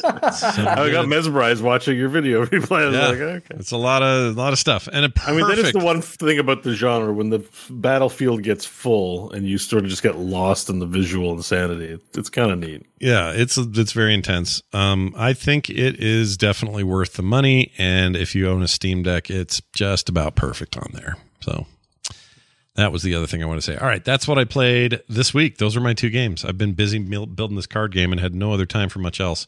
Let's jump over to John, who has spent some time in Control Ultimate Edition. Actually, what sets? Why is it? What makes it Ultimate? Actually, I don't actually know. I don't know. They typed that. They typed that on the game. So it's just a Yeah, thing they wrote. and they- pr- I have no idea what they changed. Okay. Uh, but it was on sale on Steam. I think I had it on Epic, and it was like a couple bucks on Steam. And I was like, all right, let's see what this Ultimate Edition is for a couple bucks. I'll put it on Steam. Let's see. Um, and I started playing it, and uh, Control is a great game. I know you know this, Scott, because you played a lot of it, right? It's, yeah, it's very Um, cool. I got very far too. I didn't quite finish it, but but I freaking love this game. Like from its universe, the idea that you're in this thing called the oldest house, that it's the Federal Bureau of Control, it's this government agency that's all about supernatural stuff, and it's this weird mishmash of like the mundanity of like office and government work mixed with paranormal uh things. Like you know official memo saying like hey you're not allowed to bring anything uh that would be considered an iconic representation of the thing that it is for example like a rubber duck beyond this point. Like that that's an office memo is just that stuff is really fun to me. Um and the the the thing that I had a hard time with with Control the first time is I thought the game was really hard, um, and it still kind of is. I don't know if it's because I've been playing a ton of Fortnite and I've just gotten used to third person shooters now. Um, but I'm having a much easier time this go through on it. Uh, I am still shocked when somebody shoots me and all my health is gone from a single shot, and I'm like, oh no, this game is actually challenging. Um, but it's just really cool and it has a very satisfying ramp up of powers. You know, you start and it's like, hey, jump, and you jump like a human being, and you're like, oh boy, why'd they even put a jump button in this game? And then, you know, then you touch a magical carousel. And now you can air dash, and you're like, "Oh, this is why they put a jump button in this video game because now I have supernatural powers." yeah, the This air dash is pretty great. It feels really good once you get it. Yeah. Yeah. Did you Uh, did the you gun uh, is super did, cool. did you find the um I find the map to be really obtuse and difficult. That's my only complaint about this game. How do you feel about the map? it's it seems like it would be useful, but it's like a whole button you have to press to pull it up, and like you're already at a disadvantage because you're in a place where the world changes. Like, you know, sometimes one room will be there, and then at other times that room will just be gone. Like, because the whole narrative is that you are in a building that shifts and changes and they don't do it too much. Usually you can rely on the map but i know that that was one of the big weird moments early on in the game that they don't they don't really explain is like you're walking through this hallway and at no point did you double back but all of a sudden you end up back where you started. Yeah. and it's like oh this place is messed up. Um, so i don't use the map as much as i should because I do get lost. I do have a tendency to get lost. Um, so I, I, you know, but That's I think I that's struggle. also kind of a part of it. Yeah, I agree. It's part of it for sure. I just got toward the end. I was starting to feel impatient with me running down the wrong hall, and I and most of it came for me. It came down to well, if this map wasn't so weird, I'd probably be fine. But I don't want to blame it on the map. It was probably more me. I'm I'm directionally challenged when it comes to maps. So As I- part of what the I- oh, sorry, go ahead. Uh, what I find is, is very interesting about the game is that I have somehow, because I'm the person that's like, hey, your objective's to the left, and you give me a left and right choice. I go, okay, well, I'm going to go to the right and see what's down there, and then I'll go to the left. Like, I intentionally try to go the wrong way all the time in video games. And somehow this game, without me really trying, I constantly find myself on the critical path. And I don't know how, because the game feels at least more open than it seems. And all of a sudden, it's like, oh no, here's your objective that you were working on. I was like, well, I wasn't trying to get to the objective. I was trying to explore. Somehow, I still wound up here. So they're doing something intuitive with it um, that I'm not consciously aware of because I didn't pull up the map very often. Right, right. Yeah, it's it's Bo, pretty good. It's actually pretty good early on, especially sending you down the right path. But what were Yeah, you gonna? was, I was gonna I was gonna ask about because I've recently discovered this whole thing about liminal spaces, Hmm. Um, which is it's like an office or public area, but like abandoned, but still lit. Oh yeah, There's whole games that are just like discovering liminal spaces. I think they're called, I love it. including some VR games. Uh, Does it evoke any of that? If you even know what it is, but I'm just wondering if it. Um, a little bit like because it's it's got a very eerie tone. The idea is that this was a fully functioning like office building, uh, and then it got taken over by this thing that just like takes over your body and mind controls you. So you're walking through an office, and there will just be people floating above their desk. So it's not neat. exactly abandoned because you've got people there, but they're not doing anything. So you kind of still feel all alone at the same time. Um, it's just it's got a really unique vibe, and then every now and then you do something really weird, and it it evokes other things. Like there's a spot pretty early on where you just get transported to a, a cabin in the woods, and it's just supposed to represent all the like middle of the woods uh you know pacific northwest like road motels that you could stumble upon. And you just explore one of those as part of it uh at random and it's just it's got a really neat vibe. It's got a really interesting story. Um the more i read of the memos and watch there's a, a full like acted out uh, live action videos that you discover in the world uh, talking about you know these crazy objects of power and stuff like that. Uh, it's just a fascinating universe and it's kind of you take as much as you want. Like you can play it like an action game but the reward you get for reading all that stuff is really interesting. Like the idea that this gun you're running around firing which is made up of nothing but like cubes uh, they suspect it might have been Excalibur at one point, that it's a weapon that changes depending on the time and the intent of the wielder, and that this this item might be every epic weapon throughout history uh, that you're now wielding as a gun and sometimes a shotgun and other other things. Like it's just such a cool notion and such a cool idea. It's got such rad um vibe. Everything about. I mean, these are you know this is the the uh, Alan Wake people. It's the uh what are the old bullet those bullets? Remedy? No, what am I trying to think of? The old series with the Rockstar owns it now. They made a third one. Max Payne. Max Payne, geez. So these guys have always had this like they've been in touch with like, hey, what's the cool style thing we can pull off? And I think this game feels like a movie I want to see, you know. And this liminal space stuff Bo's talking about, I love that aesthetic. Huge fan. Like the place is empty. It's freaking weird. What, what was all this? VR? Um, I, is there a VR mod? I don't think there is. I think that. Well, I think there's a Steam game. Oh, let me look. I could be wrong, but yeah, liminal.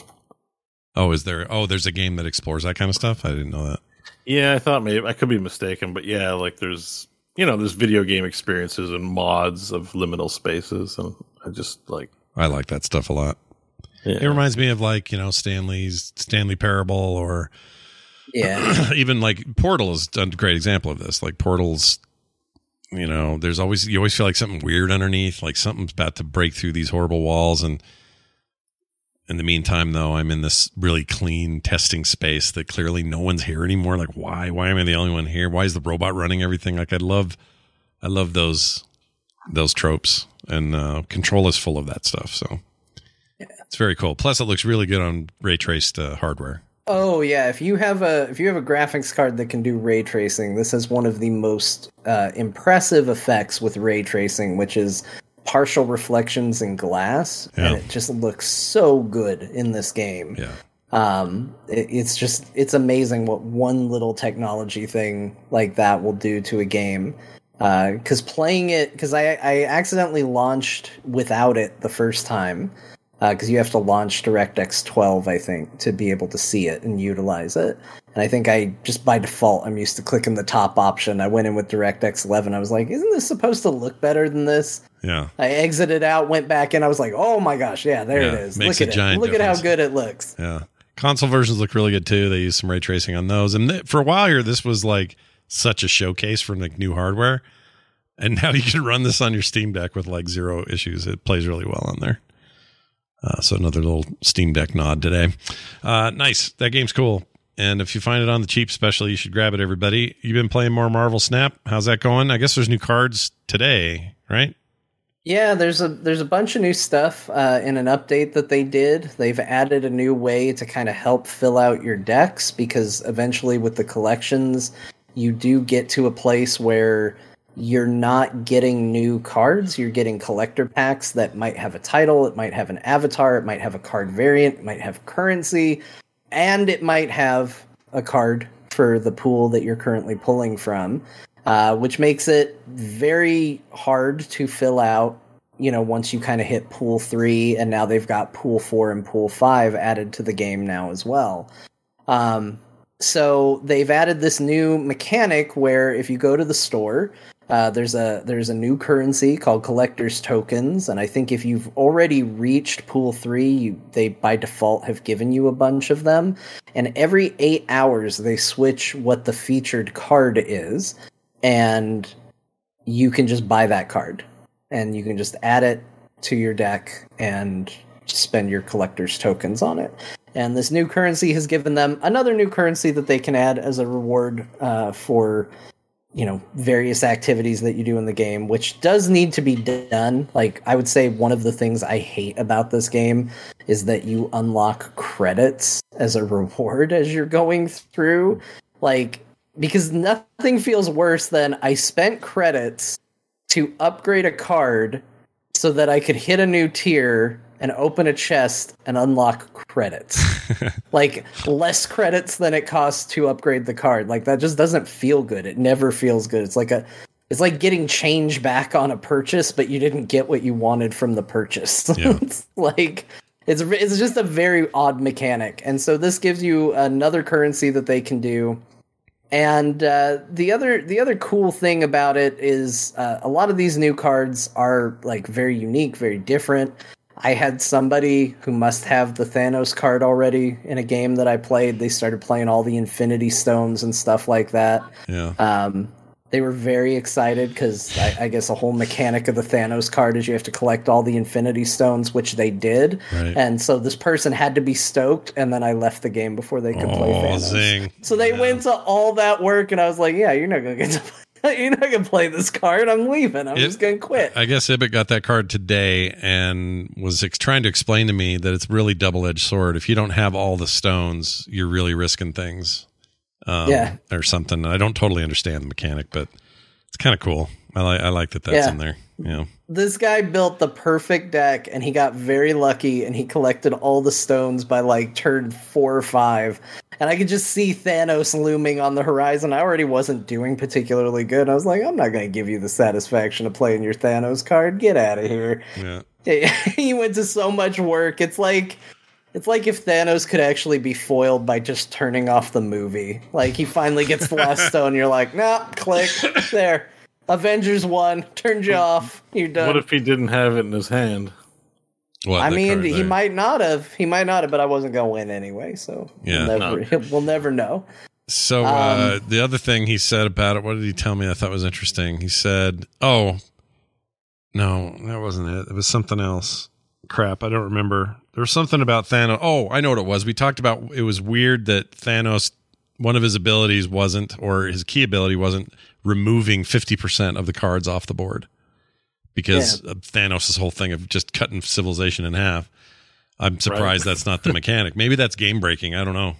I think It they just leaned be, into, yeah. they leaned into the Infinity Gauntlet aspect of it. Yeah. Maybe that happens when you play Thanos and have all the Infinity Stones out. I don't know. Yeah, I may- saw an article that, that that suggested, and this would probably kind of go against the idea, which is that buying cards should only be cosmetic. But like, I read an article today that was suggesting wouldn't it be neat if card variants actually did slight tweaks to the power set of the card that you got the card variant for. Yeah. So for cards where it's like, oh, well, it would make, you know, more sense or obviously Thanos collecting infinity stones, that makes sense, but like what what you just said, Right. removing 50% of the cards that i can also see being a cool thanos power maybe if you got a thanos variant card they could lean into a different fantasy with that uh, i think that's a cool idea but i do think it also goes against the principle of you know card variants are purely cosmetic only in I nature think it would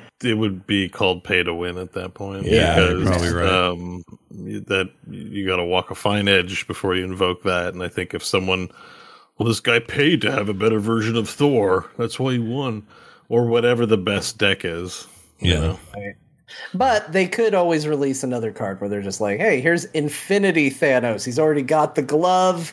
He's looking real happy, and he can have different powers. They got So- uh, they got Jane Foster Thor and Chris Hemsworth Thor. Yeah, you can do a Like lot of stuff. They're both called Thor, so I mean, you could do Thanos, Karen Thanos.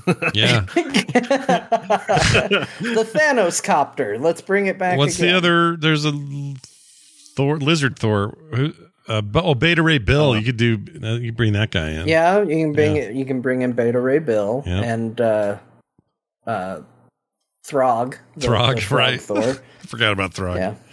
Yeah, the game. I I actually really like how deep they can go Yeah. because the rosters. That's so the one thing I wish they would do. Like the the cost of cards, if you break down like what credit cost of the card is and what that translates to gold is insanely high. Yeah. Um, and most of the card variants God, are yeah. not actually very good. I I would really you like don't want to to pay twenty dollars for a down. Pixelated shit version of a card. yeah, hate the every pixelated, pixelated ones are versions are so trash. ugly. You're not the Yeah, only ones to say that. Everybody I talk to hates those. I like pixel art, but I just don't. I think they're weird. It's a weird fit here. They're not good. It's not good pixel art. Like Yeah. just does, you have these beautiful, like high res photos in the PC version, and you get this pixelated blue Marvel that kind of looks like a splotch of blue.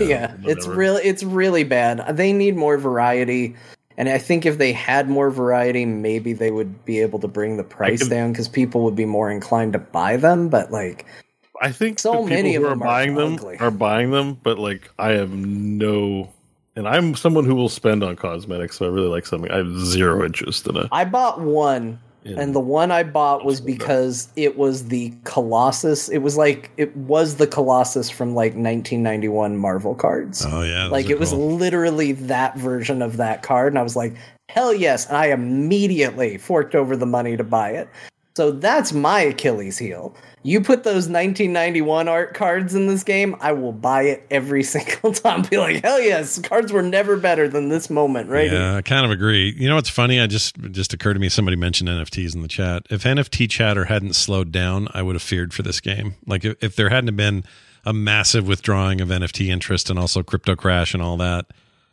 I would I would have worried that this would have been Marvel's avenue to sell us a bunch of NFT shit based on these cards. You know what I mean?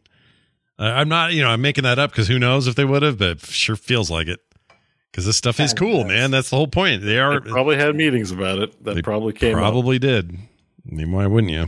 Well, that's cool. I'm glad. I you're gotta still- say, like the game is still good, taking nothing away from it. But I, I find, I find, I, my interest has been waning. Maybe, maybe it's just because of Darktide. But I don't know. Is your interest diminished?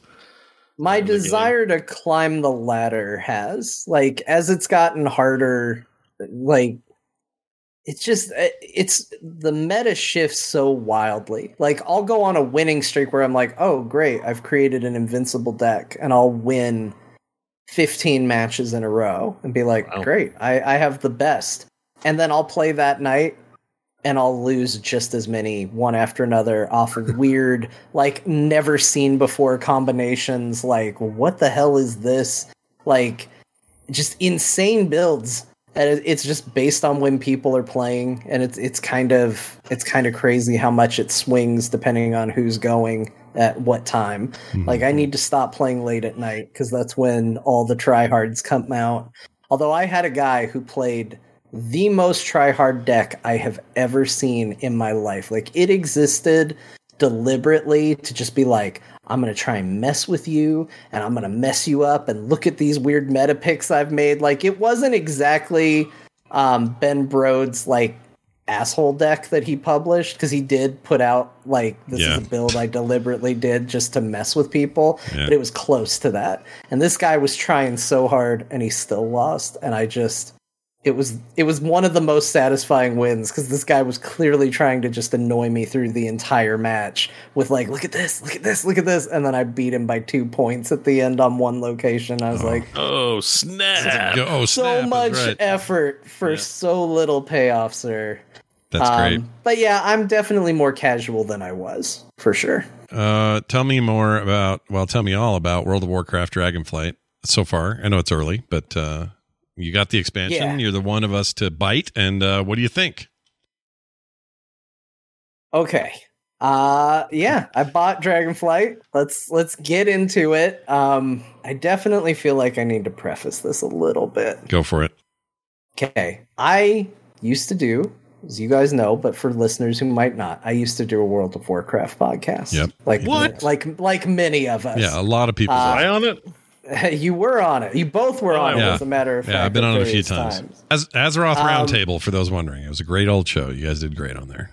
so it was it was a good time i i wow has been a part of you know it's part of why i know you guys it's part of why i'm on this show big long history with it i spent a long time on that show describing what i would have considered the perfect version of wow saying man i wish wow did this. Man i wish wow did this.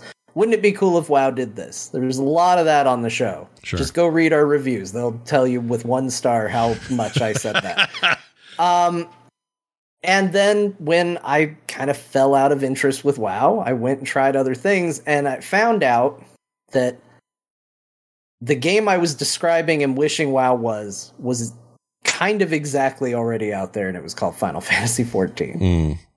And I fell in love with that game, and I've been playing that game for over two years, and I haven't played WoW for two years. Yeah. Going back now to WoW is a little weird because it's now taking those things that I constantly had been saying, I wish WoW did this, and then going and finding that being done someplace else, and now going, okay, I need to pretend like I don't care about those things anymore. I need to be okay that my character isn't prominently featured in cutscenes. Right. I need to be okay that this quest text doesn't really matter that much and can kind of be skipped through because it's not that important. Right. Um, I need to be okay with the fact that when I take a quest, there are going to be four others that pop up because they want me to go out and kill shit immediately. Kill, hey, John, kill some stuff. Yeah. It's been two minutes since you killed something. Go kill something Yeah.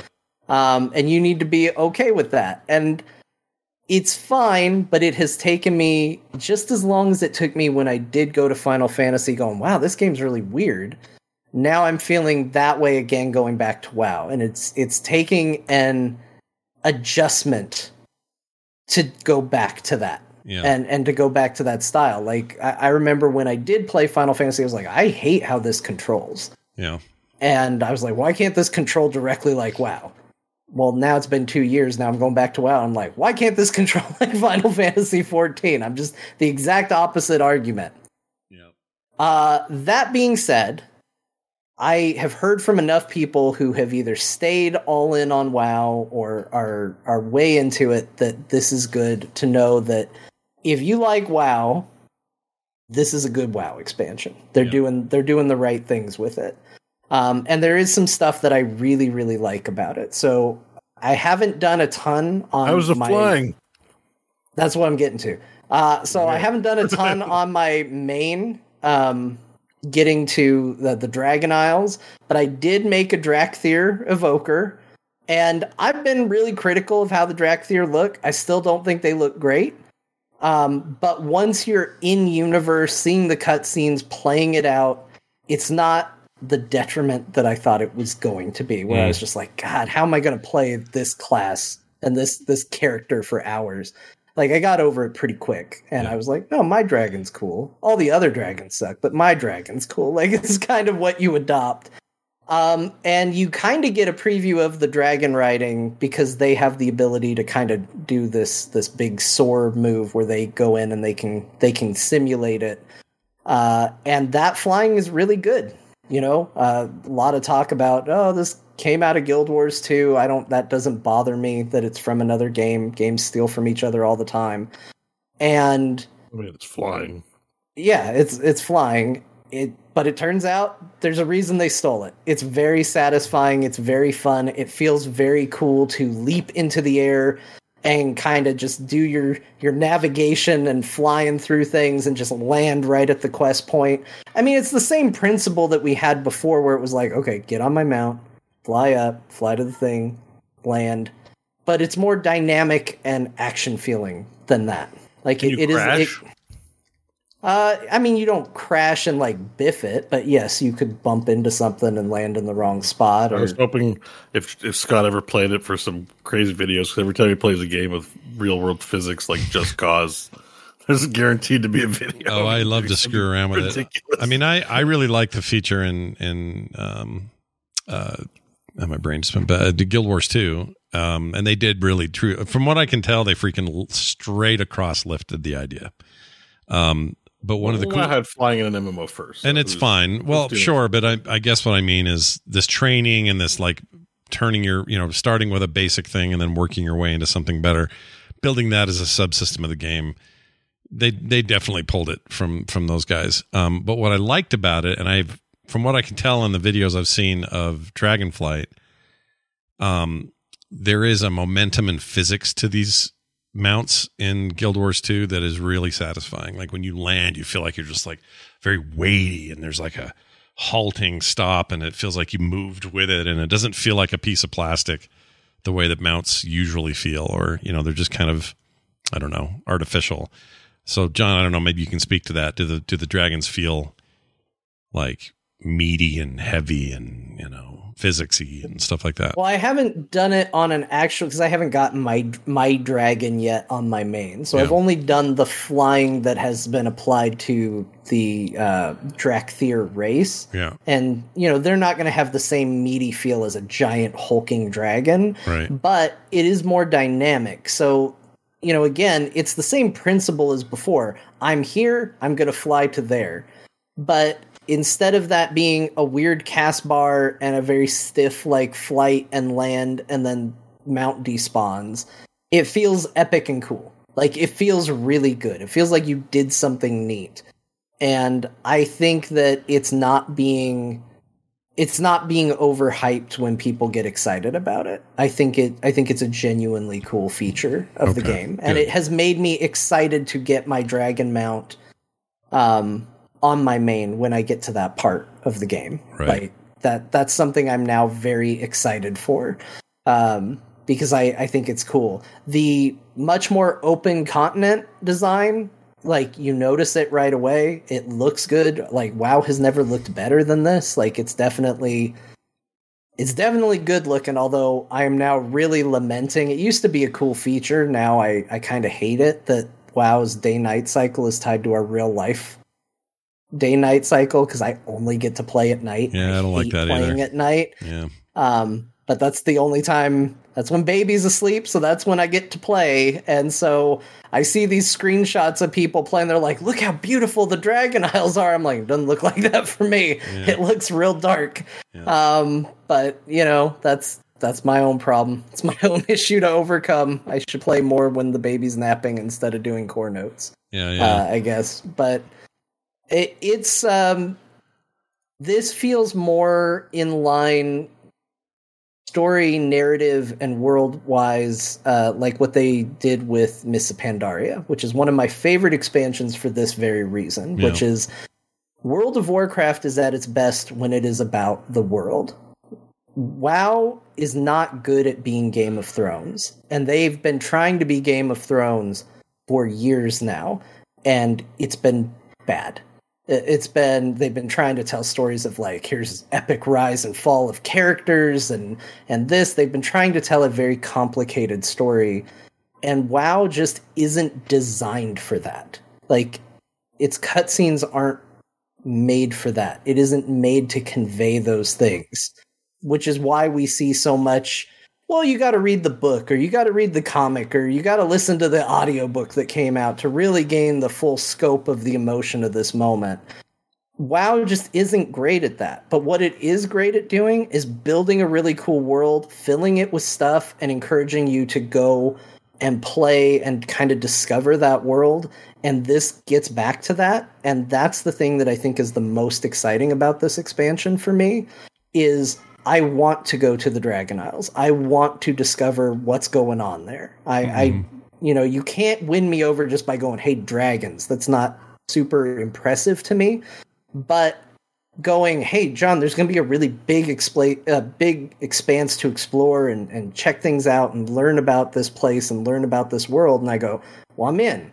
That sounds great. That sounds like a really cool thing to me. And so I, I'm very excited for all of that. I'm having a little bit of a harder time adopting my Final Fantasy brain back to WoW, and that's where I think there's some some tension points for me with this uh, where it's been hard to get into. Uh, but real quick, I just want to say the new talent trees are awesome. They're really, really good.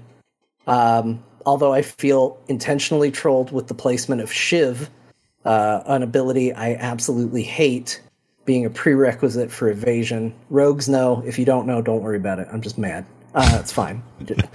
but um, rogue and beef. the other we call that so, rogue beef. Yep. Yeah, rogue beef. So talent trees are amazing. And I will also say that um, what was the other thing I want to talk about? What's the new features? There's oh. new feature. Oh, the UI. The UI. Oh uh, yeah, yeah, yeah, yeah. I'm playing WoW without mods, and it feels incredible. And they need to just keep going. I've heard this. really like, good things about that. Yeah, that's good to hear from you as well. Like I, I cannot tell you when I reinstalled WoW I let out an actual sigh at my computer, going, "Do I have to figure out how mods work again for this game?" I am so sick there. of dealing with mods. I hate it so much. I love that WoW supports it, like for people that want it, but I am so sick of it being a prerequisite for playing this game. And the UI changes are incredible. Uh, it, it's one of the best things Blizzard has done to the game. I hope they double down on it. I hope they do a Blizzard version of every popular mod out there and put it into the game in a logical way because I I don't necessarily think Blizzard should outright ban mods, but I think that they should feel far more optional than they actually are and this was the first big step towards it and I love it. Nice. Um, that's good to hear. Really, I've really heard good. heard really good things about that. So that's great to hear that from you because I I was that was one of the things I was most curious about. Um, if you go to Ora, Ouroboros or Ora, what is it? Ora, Oribos? Uh, is yeah. it a spirit Halloween now, or what is it over there? Just a big empty nothing? I don't know. That's where I started, and I was just like, all right, I'm gonna get out of here. I mean, like, that's the thing is, is, is it's very hard to be like, yeah, this narrative's important. Pay attention to it. When I'm literally just like going through my quest log, abandoning stuff, having the Lich King pop up and be like, champion, there's something urgent happening. We need you to. I'm like, shut, shut up. We're going to the Dragon Isles. Yeah, shut up. See you later, buddy. I don't have time for you. I gotta go ride dragons. I don't care yeah. anymore. Um, and I've got a little blinking icon on my map telling me my sanctum bullshit from Shadowlands is ready for a turn in. I'm like, I need this to go away. I don't care. It's not an important part of my life anymore. Like, just just be gone. It's I don't need to see I don't need to know what's going on with Shadowlands. I'm not worried about it. Yeah. Fine. Well, there you have it. Uh, look, uh, a relatively brief look at uh, stop play it the game. I mean, I'm I'm tempted just because it's the first one I haven't touched, and it just feels weird not to. So. That's kind of what got me in. I that and uh, we talked a little bit about this um, you know, some people may be familiar with it, but uh, Preach Gaming, uh, Preach, who's been well known in the World of Warcraft community for a while, did a behind the scenes video um, with Blizzard talking about changes. And I heard so much stuff from the developers uh, that wasn't like the canned, typical Blizzard response about their thoughts and feelings and opinions on the game that it made me a believer and I wanted to give them the benefit of the doubt and try it. And while it is a, a bit of a bumpy road getting back into it, I think that this is a really strong first step. Even if Dragonflight ends up not being your cup of tea, I went from writing off WoW, like going off of the back of BFA and Shadowlands and just going, I don't think they're going to figure this out, to where regardless of where I land on Dragonflight, I think the game is back to having a future. Yeah. Which is a huge swing for Oh, them. I, I oh, agree. shit. Yeah, that Back a big to deal. having a future. I mean, that, That's- they kind of prequel needed movie to but they- Back to the Future. It's your kids, Marty. No, they had to do something, right? It had to be drastic, yeah. or else they. I mean, they honestly, I was so done with Shadowlands. uh, any sign? How's the reputation situation in this game? Uh, so supposedly there aren't any, but Yes. I am I am gaining rep while I'm questing, but that's also not something that has ever really happened during your leveling. it's so fine. not- It's just like an ancillary thing that's around. Yeah. but You don't want to like grind you it know, later. Battle for Azeroth who's like you continue questing once you reach Exalted with whatever. I'm like, I'm out. That's why I quit. I'm out. I don't want to fill a bar to get content. Doesn't this all? Um, it all sort of depends on endgame. I mean, endgame's what everybody always says. Well, that's where things really matter. There's never been a bad early experience in any WoW expansion, so uh, maybe some of this will change. But I hope for the better. I I don't. Re- I mean, the end game systems aren't really relevant yet while you're leveling, right? You're not going to see that. So Right, and and I have always said that there. I even Shadowlands, you know, Warlords of Draenor, the the expansions I consider real low quality ones. I had a great time leveling through them, so I expect to be feeling the same way about this as I go through it. Like I've always loved the leveling and the initial questing. It is a question of what happens when I get to the end uh, once we're done. Um, but I'm excited to see it, and I'm not just doing it because I feel like I have an obligation. Like it genuinely has interest me, and it's genuinely compelling to try. Um, I think it would be worth a look if if you liked WoW and are curious. I think it's worth a look, but um, you know, if you're if you're out, I don't think this does anything drastically different to say like no definitely come back in at least not yet beyond being a good wow expansion you know Yeah. so far Did you did you try the new crafting? i haven't Oh, i've yeah. never been a crafter but i've heard good things Heard good about things i've heard too, yeah. surprisingly good things yeah, um, about it and it seems like it's it's good but i'm just i'm never a crafter in a game i used to do it because i felt i had to for raids Yeah, you was- gotta get your was it. elixirs and your buffs. yeah. Yeah. Your meat, your your meat, your your feasts, Yeah, your meat. your meat. yeah, you got to bring the meat, the feast, uh, and all that shit too. I'm really, um, you know, I'm curious. I'm not, I just, it's weird. I'm, I'm one year, not even quite a year away from the 20 years since I entered the friends and family beta of the game, and Why? 19 years before, or 19, yeah, 19 years of the game existing, and to say this is the, you know, the first time I'm not playing is a very weird thing to say. Like it's odd for me. So I'm. These are all good things, John. I'm glad you came to talk about it because I'm. I don't know. I still don't know what the I'm going to dragon do. looks cool. Like I, I understand World of Warcraft, and I always have a little bit of excitement because the cinematics are amazing, and I love. I just love the style of it. You know, but the gameplay, it's like, ah, you know, lately the past few expansions since Legion has been like, well, I can take it or leave it. Yeah. And Dragonflight is really sexy. Like it just looks really cool. Like it's seeing the videos of people flying around. That alone has been like, maybe I should try. Like it's it's the strongest marketing tool of this expansion is not the cinematics, and uh, surprisingly, shockingly, they have been among my least favorite. Let's say, put it politely. Of, I of all the agree. cinematics. I agree. They've been, and the dragonfly has been like, which is nice because usually the gameplay is not what's selling me on a on a World of Warcraft expansion. It's like, look at the characters and look at the cinematics and look at all the Yeah. The narrative outside of the game. It's the game itself this time around. Yeah. So there's a part of me that's like uh, wants to see the talent tree and wants to feel the game again. It's, it's been a I've been a little wow curious, I guess, which is a little different from the last two. BFA was kind of I tried it, but I was not excited, and I definitely was mad on Shadowlands. But I'm like, man, that dragon flying seems cool. Mm-hmm. I just wish I would just. I don't know if it's enough. Mm. Like I'm close. I was close. I think what I think I was going to actually pick it up. Mm. And then I found out Midnight Suns is coming out this week, and I've been playing. Darktide came out, and that kind of just went. I think I got enough to occupy my time. You know, Yeah. like I think, I Yeah, think I'm okay. You know, That was the big, honestly, that was the big hurdle for me too. Is I was like, you know, I only really plan to play through the leveling experience. I don't plan on seeing this through for the entirety of the thing. Yeah, you know, maybe get some game time from resubbing. Maybe we can figure this out. Maybe we can get through it in time. And then I saw Midnight Suns, and I was like, oh man, I'm in trouble.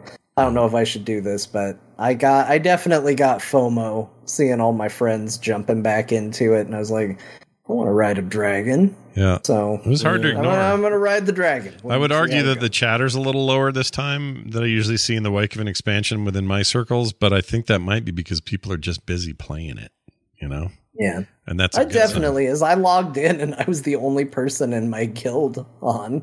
In subset of guilds, Sure. to be clear. Sure. Like our guild is multiple guilds all together, but of my subset, I was the only one on there. And because I didn't do mods, I couldn't talk to anybody else because we have a mod that lets us talk between the guilds. I don't have it. Oh, right, so I was just like, ah, it's a guild of one. It's Yep. me. Remember back in the day, I remember it was 2010 that they forced us to do that when they changed the way guilds worked and we had to Yeah. fragment it. That was, oh, I can't believe it was that long ago now. Freaking 12 years ago. Jeez. Um, well, anyway, awesome stuff. Bo, let's jump to you and talk about Darktide, which you have been playing pretty incessantly. Oh, first of all, uh, just check in on your fingers and stuff. How's your hands? uh, my hand's still cramped, but it is healing. It does feel better, but it is still like right now. It's still cramped. I had to take an ibuprofen earlier today. I've been ice packing it still. I set a doctor's appointment because we're closing in on three weeks, but it does has been very. If there's an opposite of speed running, my hand is whatever the opposite of speed running healing. It feels like it's taking forever, and it's probably because I'm playing Darktide, even though I should take a few days off. Because uh, that's what I feel the pain increase the most, even if it's just a little bit. It always feels like at the end of Darktide, maybe I shouldn't have played. I could see that. And I did take a day off because they closed the servers down the day before launch, which was nice. Yeah. For, forced, uh, forced respite on your part. Sure. Yeah. Um, but uh, yeah, no, that so Darktide. I mean, I talked a bit about it. I don't know what more there is to say. There's a lot of chatter going on. So I guess maybe I would just address the negative comments that have been going around about the game. What's the First progression all, if you complaint? got an RTX. Oh, sorry. What? I keep hearing complaints about progression. Why is that a thing? Um, I mean, if you remember Vermintide compression, compre- Progression. progression, yeah. then you know what the progression is here. It's the same thing, like except there's no loot boxes. You might get an item at the end of the run if you pick up all the grimoires. Yeah. Maybe. Yeah. And you get some for penance rewards, which are the game's enga- achievements. Um, but they don't dole it out. You don't get guaranteed three items or more in a chest sort of situation at the end of missions. Mm-hmm. But there's a shop. You were in gold. You go to the shop. There's a random assortment of items in there. Just buy what you want. It's fine. Sometimes there's an i- you don't have an item there, but maybe the next day it'll Oh have. no, something. that sounds kind of shitty to me, but Not, I not gotta, I gotta I've been fi- it. I've been fine with it. Like I, what I understand is progression is slow. This game's not like after every mission you're going to get an awesome reward, and that didn't feel that way when I played Vermintide. Oftentimes it'd be like junk, junk, junk, junk. Once you got like a weapon you like, you know, um, it's mainly junk. It's slow progression. The progression's the same in terms of talents. You know, you get talent tree choices at 5, 10, 15, 20, 25, 30. Exact same as Vermintide. Um, and, uh, you know, cosmetics you can unlock through achievements, through leveling up. You get and there's of course a FOMO store where you can buy awesome gear. By the way, whoever gifted us Darktide, thank you again. They gave us the Imperial edition, so I've got rich people clothes on while everyone's wearing convict outfits. At, like, I started. I was playing my level six guy, and I'm like full like camo gear and all all these like like who are these like poor convicts in their incarceration clothes hanging out with me. Wow. So they spent extra money just to deck me out and deck us all out, I presume. So that's nice. Yeah. Although I think nice. you should be forced to wear prison duds up to level five just because you need some hazing. Like you there's very little story in the game. The story is we were gonna execute you, but there was an attack you get to live if you fight for our, for our warband. Yeah. Otherwise, we can just airlock you. Your choice. So you know it, it makes sense for you to be a, a noob in in the warband until you earn some clothes. Um, and I hate that people can buy their way around that. That kind of irritates me on a certain level. Yeah. Same way as Sea of Thieves. Sure. But anyways, just to address the, the chief complaints, progression is one of them that I've seen. Uh, these are people who expected. I don't know what they expected. I, I expected what Fatshark delivered in Vermintide. That's what you get for progression. It's the same thing. So whether you liked it or not the first time around, you're getting the same thing around this time around. Yeah. Is what I would say. And then towards endgame, I do have a level thirty. You're just gr- you're waiting and grinding for good gear, and then you can upgrade it. There are features still not in the game. It was a soft launch. There's stuff going to be added all through December that, um, including options to further customize your items, like change blessings and stuff. I'm not quite sure what it's all going to be. You can just see it's grayed out. So um, they weren't ready with that, but uh, And I'm that's a fine- bit of a that's a bit of a bummer because I will say from my experience with the with the time we played, um, and then my experience, little bit of experience with it since its early release, um, I have consistently felt like this game is good, but lacking. Like I have a constant feeling of not enough with the game.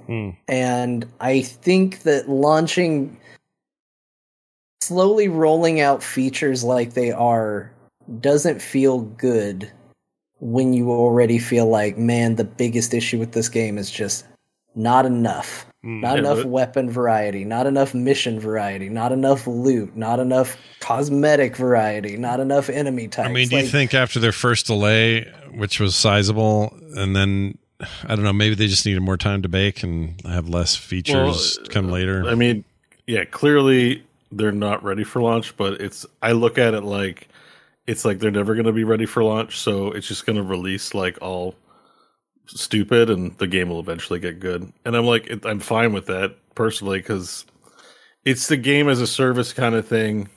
Vermintide, they have a good track record with their previous releases. I know that the bugs there's They had other bugs early on. Two two was a mess on launch, so I'm not. Yeah, exactly. Yeah. Like they're they're it's we're not talking this isn't like it is a pretty big studio. I think they got somewhere between 90 and 200 employees, but like my it's just I think my expectations are in check. Like if I get fun levels to play, I'm good. Like I, I don't um which is what I've been getting. Like the nuts and bolts of the game are fantastic. Like they're really good. So like all the uh all the sort of negatives which they are negatives like i'm not going to take it away i just feel generous about because i'm like I, I like the dinner i'm having i guess you know overall Yeah.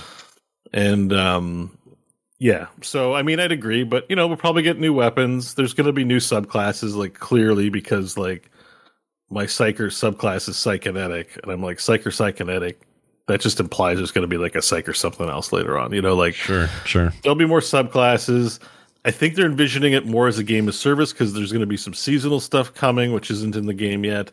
So I'm anticipating we'll see uh, DLC. I think at a bit faster rate, even if it's DLC. Maybe it's just new missions. Like maybe they don't put it behind a paywall.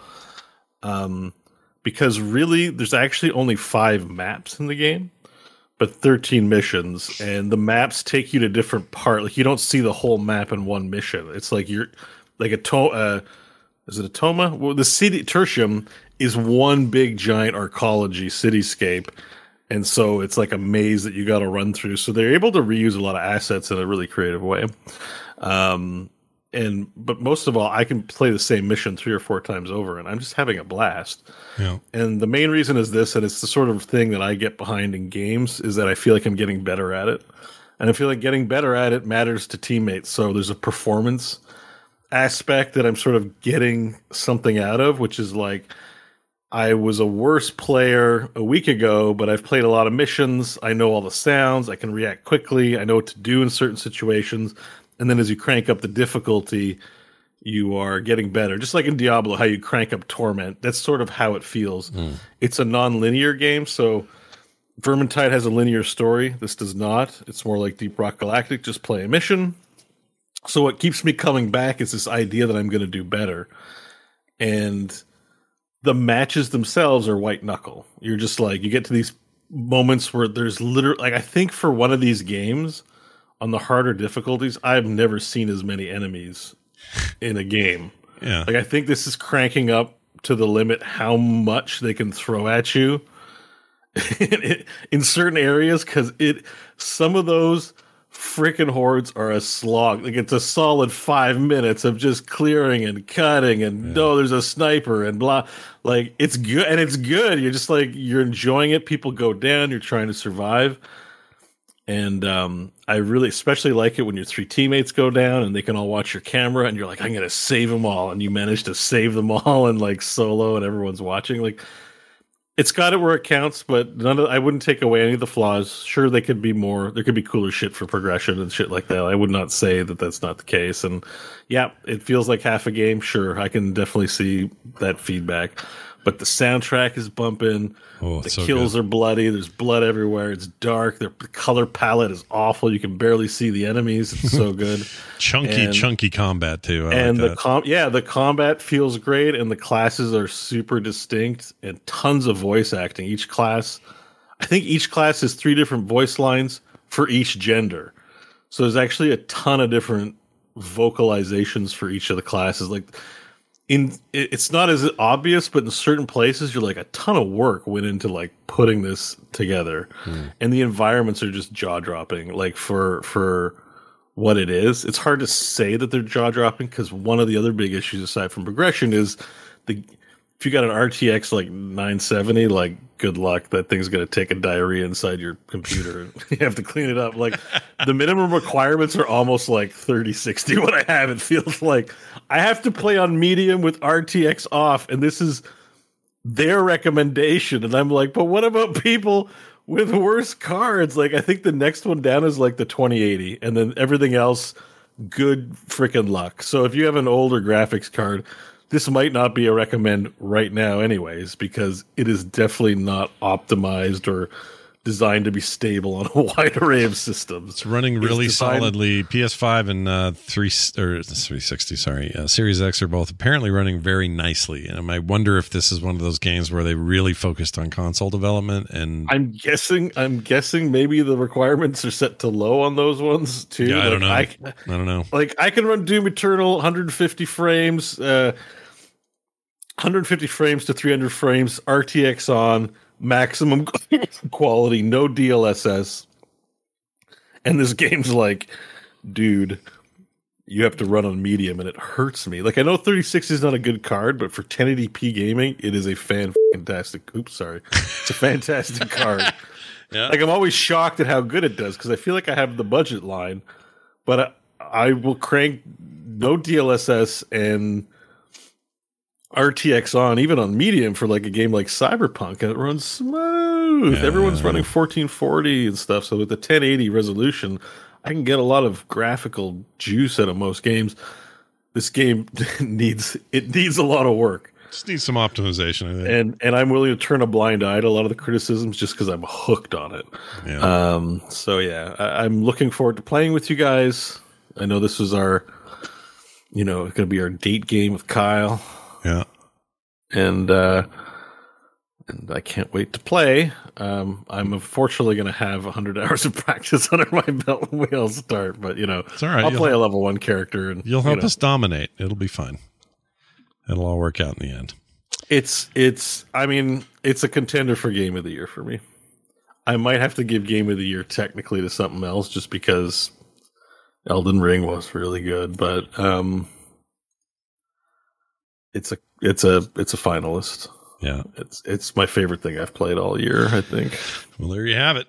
A awesome looking deal. I, I'm I'm excited to get in more. I've kind of let it sit until a full launch just because I don't know why. You might as well. I mean, it might not be the best time to play. It might be a month Yeah, from now is the best time to play. Yeah, You know, who knows? Might be even better in a, a little bit. Yeah, who knows? Well, here's what we're going to do. We are going to take a break and uh, go liquidate our our bowels. Uh, maybe not that. Uh, anyway, we're going to go do that, and when we come back, uh, we'll talk more. Uh, the more stuff. We got things. We got Dear Martha. We got some other news to cover. We got some emails. All that and more. So come back shortly, won't you? And we've come back from our little break. Thank you, everybody, for your patience. We're now going to do a uh, little Dear Martha. And uh, what we do here is, as you know, John puts together uh, fantastic reviews of ancient video game magazines of yore. And we talk about them here on the show. So, John, let's get started. Anything special here? We just go for it. Nope, just go for it. All right, we are going for it. If I can be on the right tab. Okay, here we go. Whoop, wrong button. That's that's turned down. Okay, here we go. My dearest Martha, with all the current day talk of the Super Mario Brothers movie, it is no surprise I have found myself in May of 1993 reading Nintendo Power issue 48. The very issue where the fine folks at Nintendo Power preview the original Mario Brothers movie. Spoilers. They think it's great, but it will ba-bomb. Oh, Yep. I'm getting ahead of myself though, Martha. Let's start with this cover featuring Batman. Judging by his facial expression, I believe this Batman was also granted an early screening of the Mario Brothers movie. it's a face that says, I haven't felt this way about a film since I saw The Mark of Zorro. of course, it's bad news for bats, too. Glad you got that one, Scott. because Batman Returns is also going to suck. Hmm. And don't get all Tim Burton fangirly on me, Martha. It's a shitty movie, and the sooner we accept it, the sooner we can be okay with liking shitty things without having to sell it to other people. But let's not focus on the movie. Let's talk about the game, because reading the coverage of the SNES Batman Returns game reminded me of just how wonderfully stupid video games used to be, and how accepting we all were of it. I'm not trying to say things haven't improved, but I am saying that the Arkham games go out of their way to make it clear Batman doesn't kill. They include long, thoughtful nods to the decades of Batman lore and mythology. The SNES game has all of its power ups being held by actual bats, be they hearts for health, his logo for points, or a test tube so Batman can go full Heisenberg and blow up his enemies. It's just ridiculous, and we all thought it made perfect sense. Nintendo Power continues to be one of the more colorful, fun magazines. I check out while in the past, lots of maps, art, screenshots, and even some full comics. This issue has one where I was fairly certain it ended with Star Fox killing Falco. I read it like three times before it clicked that he's just sort of knocked out, which everyone is mostly okay with. I don't know, we worried a lot less about serious brain trauma in 1993. With Nintendo Power basically being a giant ad all by itself, there really aren't any fun ads to specifically point out. So let's just talk about their coverage of the Mario Brothers movie. Of course, they're excited about it, but one detail I love is how the magazine is really trying to set expectations. They make a point of clarifying all this is before the game, so all the characters will look different be that Koopa, Yoshi, Luigi not having a mustache, or the Mario Brothers not wearing their typical outfits. Even more than that, though, is how much of the plot they give away. The only question they really leave is if Mario and Luigi win in the end. I assume they do. But it's a question I still don't actually know the answer to because my family and I left the theater early. It it wasn't a good movie. but hey, they took a lot of pictures of the cast and crew playing Game Boy, so see, they're just like us. I'm sure whatever cinematic adventures come next for the plumber will be great.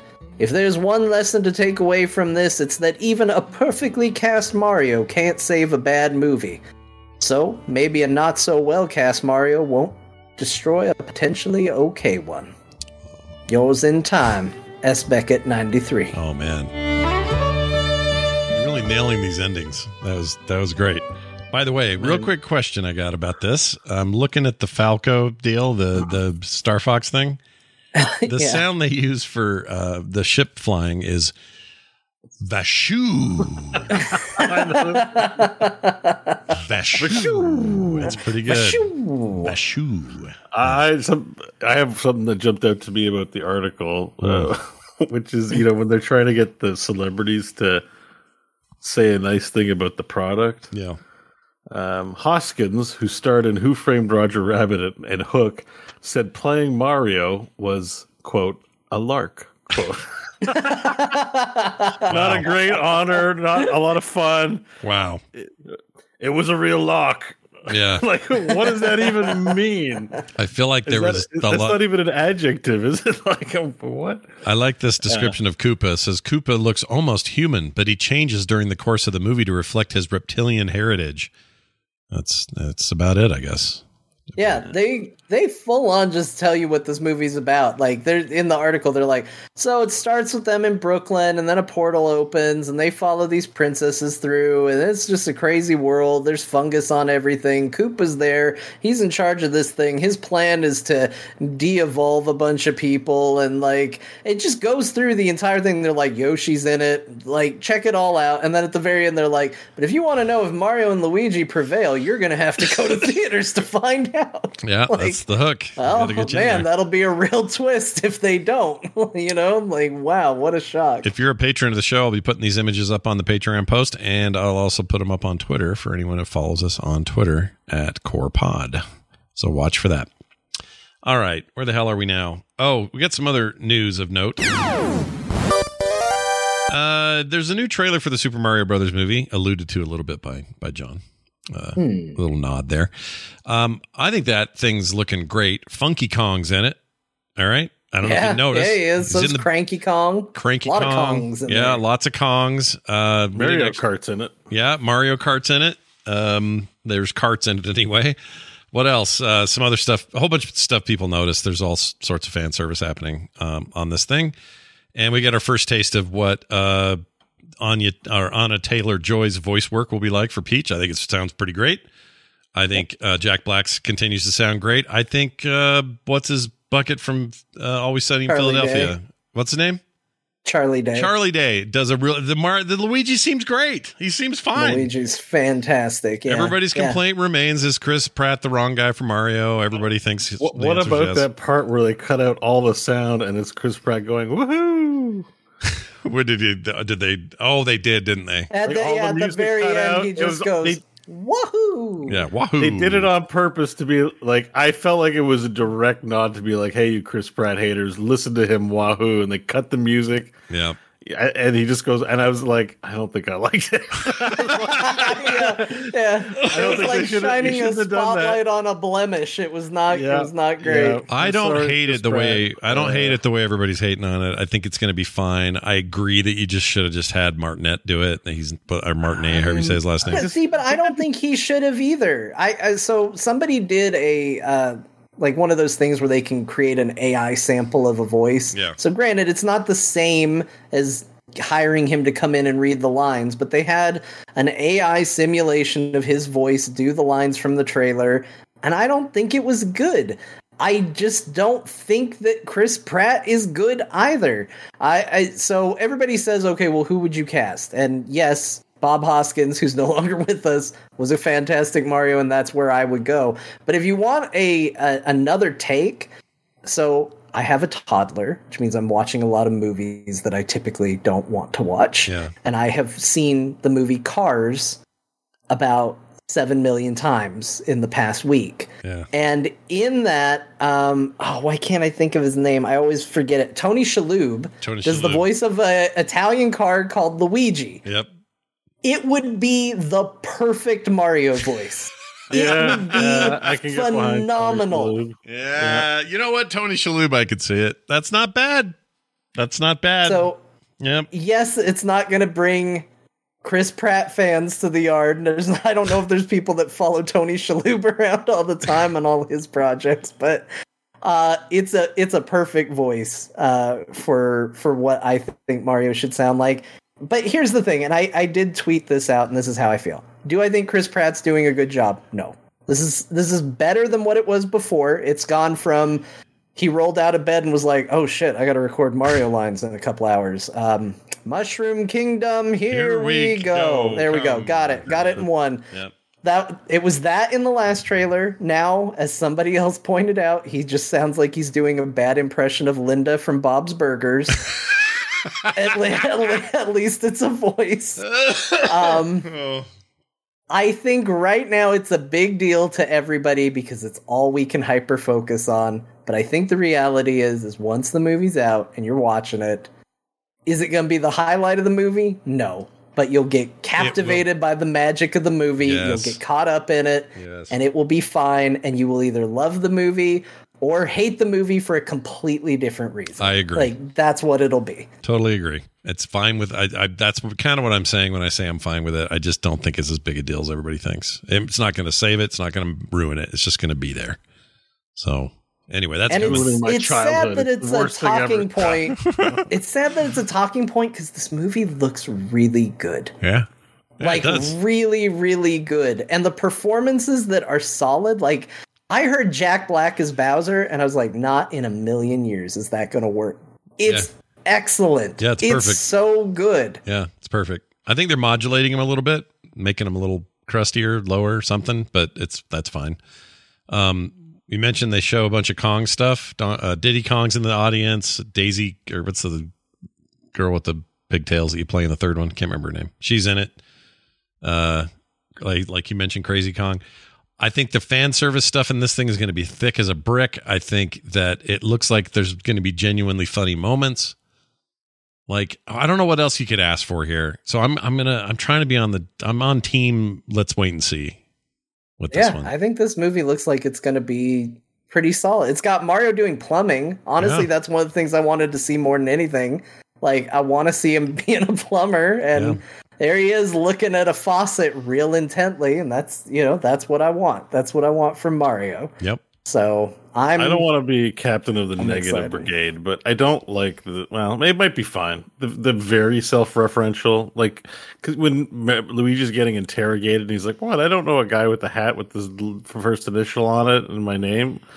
Like he's referencing that it's idiotic, and I'm like, I don't know. I just it's it's like a wink and nod to the parents watching, like or something. You know what I mean? But not really, because all the parents are probably old enough to have played Mario. I don't know. There's Yeah. just something about that that's like you're breaking fourth wall quite a bit to be like, what is this goofy world we're in? But like the characters just wouldn't re- like it wouldn't it wouldn't react that way. You know what I mean? It's like written by an observer, not by a character. I feel like there's a lot of that in there, and that's not my. There I- may not. Yeah, you you might be right. It's hard. a lot of people will like that. I just won't. I won't like it that much. trailers are hard to say until we get to see the. But it's hard. thing. It's hard to say. We should wait and see. And it certainly looks like a visual feast. So. You know what I really like though is this tr- music treatment right here at the end. I'm going to turn this up so you can hear it. Uh, here we go. Listen to this. I like this bit.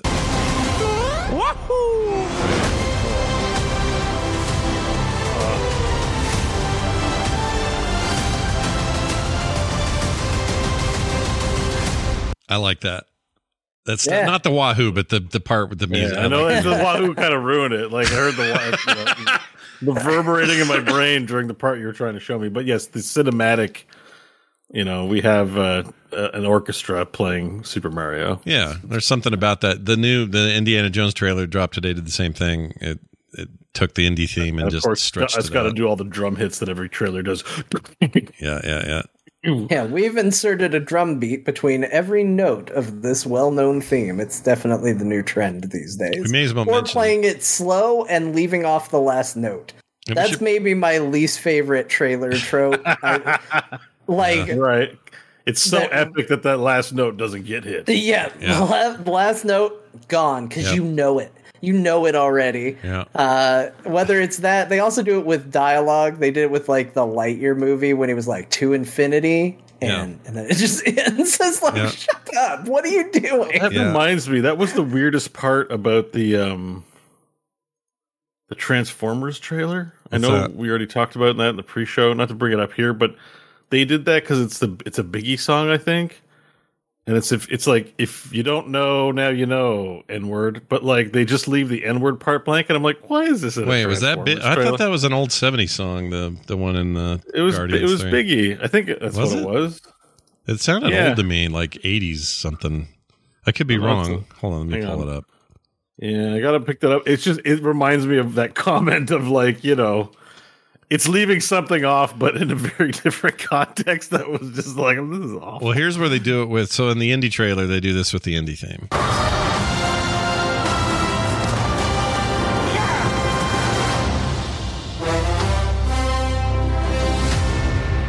Yeah, there you go. They left Yeah. that. La- it's supposed to be da da da, like the last part of the phrasing. Oh, I'm excited about that movie, though. I shouldn't be. I just am. The new way to feel epic: don't play all the notes. That's Make right. the audience fill in the notes. It's like epic jazz. It's about the notes you don't play. That's right.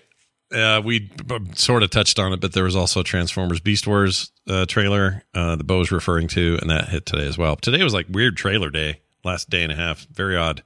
All these trailers we got landing. Guardians three, and we got Indiana Jones 5 Mm-hmm. and dude. Yeah, Guardians the three. that- Guardians three trailer is dark. It is I dark. Did not, I did not expect it to look like just a sorrowful thing. I know we man, got like a sad. with it. There's some sad, you know, carryover from Endgame and stuff that we have to deal with.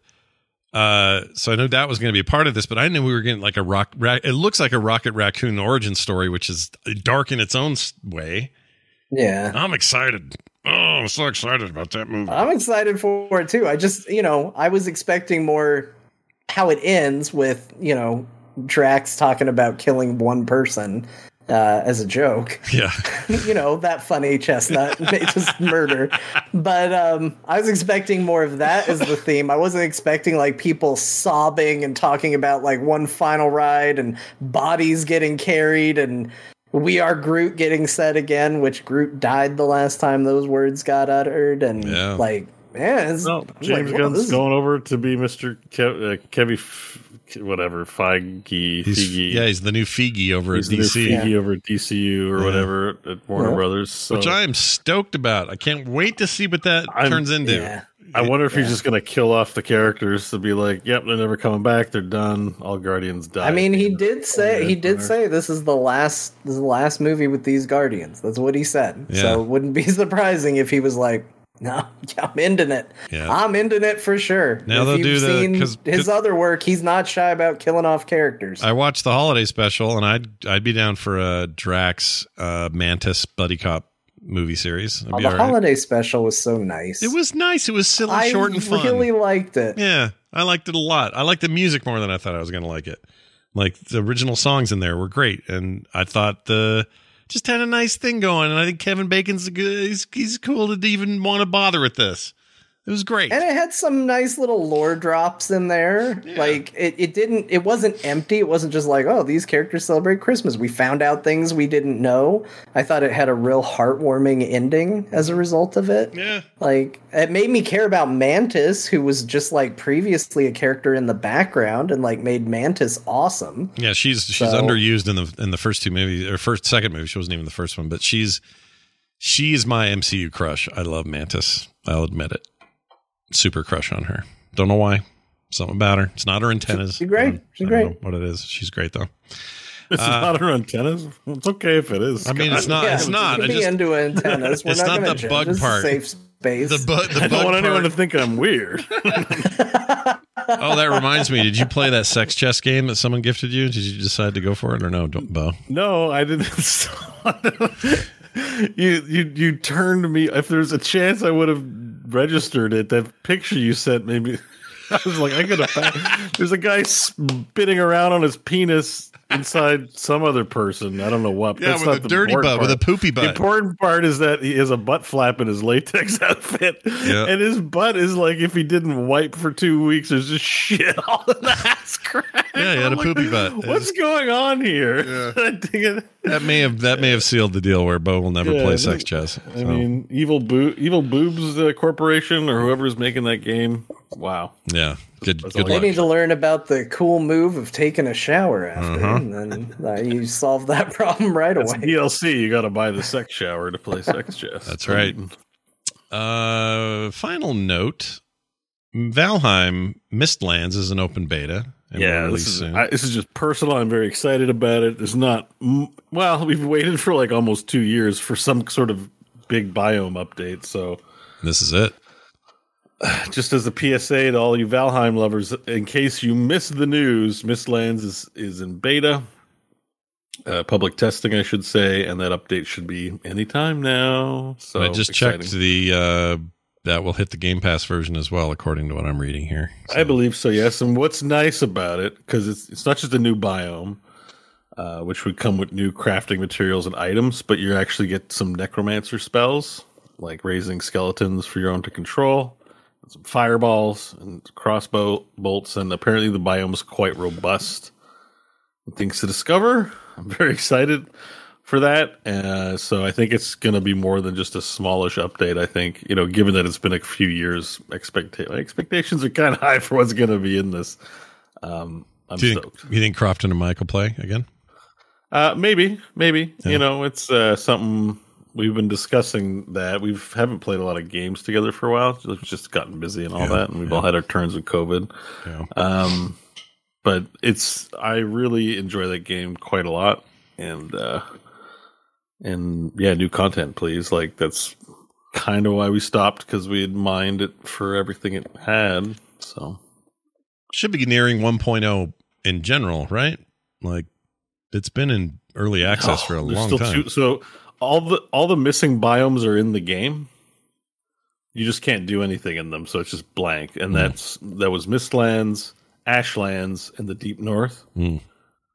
So it's been two years since early access. We finally got one biome. So at this rate, it'll be four years by the time we get the other two. I Damn. I, I'm hoping it's a bit faster going forward, but I don't know. Um, certainly the number one complaint and grievance of Valheim is like, holy shit, like what's your idea of early access? A decade? You know, so This is a long time, feels like, Yeah. for that game. yeah. But they made But a lot of money. you know, money. they went so- from five people to a full team of people, and t- they made a ton of money. They sold a lot of copies. It was like game of the year for like PC Gamer and stuff. Like they sold a lot of copies. Yeah. It's really good. Blizzard might be doing their own version of it, and I'm kind of excited to see what that might be. And it's still more of a product than Star Citizen. That's true. I put up a joke on Twitter earlier that showed a little baby in one photo. It says, "You when you bought uh, when you when you first backed Star Citizen," and then a picture of a very old man on the verge of death that says, "You when 1.0 finally comes out." That's how that game feels. Not By the way, on, on, on, oh, sorry. Go ahead. I was just going to make a joke about it. Pre-order of Star Citizen is an investment in your children. Yeah, yeah. That, that pre-order is the worst. It's thousands of dollars. You're you're just paying to keep a company alive that doesn't. It's really supply a product. weird. It's still Um, weird to me, but whatever. But on that note, I actually did read a news article about Elite Dangerous. So there's some alien invasion that's been like quite a while in the making in terms of the ongoing story in there, and they're invading next week. So there's going to be a lot of like I guess dogfighty type missions. Really? and that kind of got me like I have to wait to see what that actually is going to look like. But that kind of got one of the things about Elite Dangerous is you know there's dogfights and stuff. It's not that interesting. You, you know, it's it's okay. But if there's a whole event and it's not tied to an expansion that they've been working on for like at least a year and in, sort of in-game lore, I was like, oh, I might jump in and check that out. If there's just a you know if I don't have to do trading, Yeah. I can just get in and get a ship and just like blow up some enemy invaders. And I think there's actual stakes in terms of they blow up space stations and stuff. So there's a whole sort of campaign going on with it. it just seemed People, people weren't happy like, about "Oh." the the uh, ground stuff that they released. That didn't go over well. I guess there's like a first person shootery. Well, at launch, it didn't go over well. I can't imagine it's super great, but it, uh, you know, I think it's been. I, I've seen some comments that things are more ironed out now since it's been like at least a year or so. Since it's come Gotcha. Well, we'll see. I don't know, but it would, that would be another reason to dip my toe back in. Oh, and the other thing about that game is they're going to stop supporting console updates. Oh, Consoles are standing still where they are, and they're just focusing on Windows PC exclusive. interesting. forward. It's like the opposite. The the uh, ha- Hacken. What was the name of the the mech game? What was that called? Uh, Hawken. Hawken. That, that game was kind of rad. Hawken was Hawken. rad. I liked Hawken a lot, and it left PC. They they they abandoned the Steam version and just went full console, which I still don't get why. I think it still shows up. You can't play it, but it still shows up in my Steam library. You can install it even. You just run around and no one's there, and they never did bots. Yeah, there so. it is. Hawken. Hawken was cool. Yeah, Hawken but, had um, potential. I'm telling you, it was fun. It was neat, but Yeah. there's other mech games now, I guess, to try and play. Yeah. Um, but I think the thing with um, Elite, I, I, I, this is just a guess, but I'm pretty sure console populations are probably nothing. That it's not worth their time to even work on. It's a Game Pass you might game. hear it and go like, "What?" And it's like for the five people that played on console, you know, like it's that, that that would be my guess. yeah. Who knows? And yes, Elite Dangerous has a VR version, so when I check it out, I can play the VR client, and it's the same right. game as non-VR people. So Yeah. Jesus wept. Exactly. and Jesus wept. I can't do it like Dean. I wish I could do it like Dean Pelton. The way he does it is so grating. And Jesus wept. Hang yeah. on. Maybe we should play it. I don't have it Jesus here. Do I? Is it a handy thing? Dean Pelton. I'm gonna look it up. Okay. Yeah, there we go. Perfect. I was working on Oh, a. four minutes. I just want the clip. Yeah, we need just the clip. I've been working on a Jordan Peterson impression. I don't think I'll ever do it on the air, but I've been working on one. That guy's ah. he's got a weird voice, so it's kind of fun uh, to try. To, Hello, he's like Kermit the Frog. There's one clip. I don't think it's the best one where he's screaming, but yeah. well, let's see Yeah, what that's you got. the first one though when he when he says it the first time. Is this it then? Hold on. Hold on. Okay, here we go. So I'm bringing this up. Bringing it up, bringing it up. Unmuting it. Okay, here we go. And Jesus wept. For there were no more worlds to conquer. Oh my lord, that thing is so big on his head. That's Bo every time he plays a VR game. That No, is it's not the VR in that episode of Community. That's what we're talking about, listeners. Is not like current gen. It's like eight, like '90s era VR. That Oh yeah, without a doubt. uh, Keith David's character in season six is sells these machines, but he lives out of his Winnebago because nobody buys them. Like, and to delete a file, you have to take the file, put it in water, and choke it to death. Wow. And he's and, and everyone's like thinks it sucks, but Dean Pelton's like, "Oh my god!" And Jesus wept, for I can change the size of a font by stretching my hands. Yeah. And yeah, He's one of the best characters of all time. I love him. I see him in other things, and it's all I can think of is his Dean character. yeah, it's impossible. His ident- his, uh, that's his identity. Yeah, his identity. Very nice. Oh, by the way, because John is a big fan of the pun. Uh, how is the Dean pun after a hundred episodes of almost every episode him making some kind of Dean pun with his name every time? I've never liked it, but I would miss it if it were gone. Yeah. I think it's kind of the point because he's not meant to be a clever, funny character. He's meant to be an annoying, uh, you know, an annoying weirdo but lovable character. And yeah, Yeah. Yeah. Claire, Claire, that was not that was not Jordan Peterson in that video. That was a whole different person. Just Yeah. for clarity. Jordan Peterson's like, um, I, I think I know everything, but I don't. or wait, I do, but it's the people who want to cancel me. Yeah, he wants. To, he only eats steak and water. Suck on this Twitter. What does he say? Yes, sons of Twitter. bitches. Whatever he says. The guy's a Who we'll see who cancels who Twitter. yeah. whatever. It's pretty good. He's back on now, so I guess he's having Yeah, his the buddy time of his life. Musk. Uh, uh, Well, let's uh let's get to this here email we got. We Oh, yeah, let's not talk about that shit. yeah, screw that guy. That's a good question. I have an email from uh, this went talk to the core at gmail.com from Neil, who says, Hey guys, having finally been able to acquire a PS5 disc edition, I'm feeling uh, sorry for those who picked up the digital only edition when the console was harder to find. The few Sony exclusive are exclusives are insanely expensive on the digital store. For example, I recently grabbed Gran Turismo 7 for $57 at a local uh, retailer. Yet the digital store version is listed at 125 in Australian dollars. Um, so it's not US. Um, and this pricing seems consistent across ex- exclusives. Is the digital edition just there to rip people off, or am I missing something? Love the show. Neil, you have run into the um, an Australian problem. I'm not saying there are other parts of the world that don't have this too, but that disparity is not that isn't happening here. I, if I buy Spider-Man for 59 here digitally, it is also physically for 59.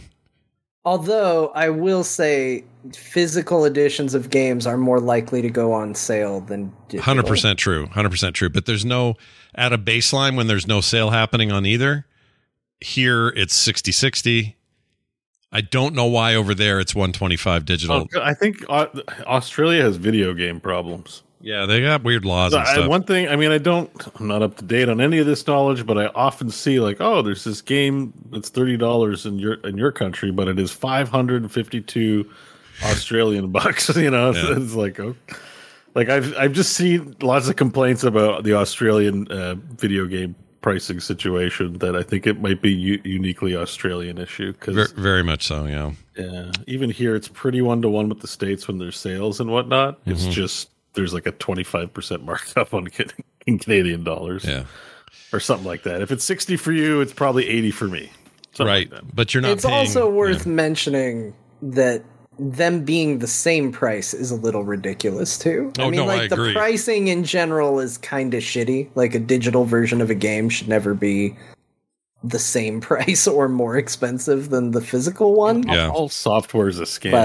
But It is. They're doing know, it because they can. If they you if- write a set of instructions and it's like one set one type of instructions will make billions and one type of instructions everyone will shit on and make two dollars or something Yeah. like it's no, you're totally the you're, actual value you know if you scott eats a banana and i eat a banana we'll probably be fed to the same degree relative to our biology you know it's not like yeah. someone can take a banana and just make a million bananas from it or a million dollars from what single banana that they grew in their garden you know what i mean Yeah. it's it's No, you're right. it's ip infinitely exploitable No, it's true, but I also think the d- division between digital and physical early in those days, I think publishers were really hesitant to to set any precedent about digital being cheaper.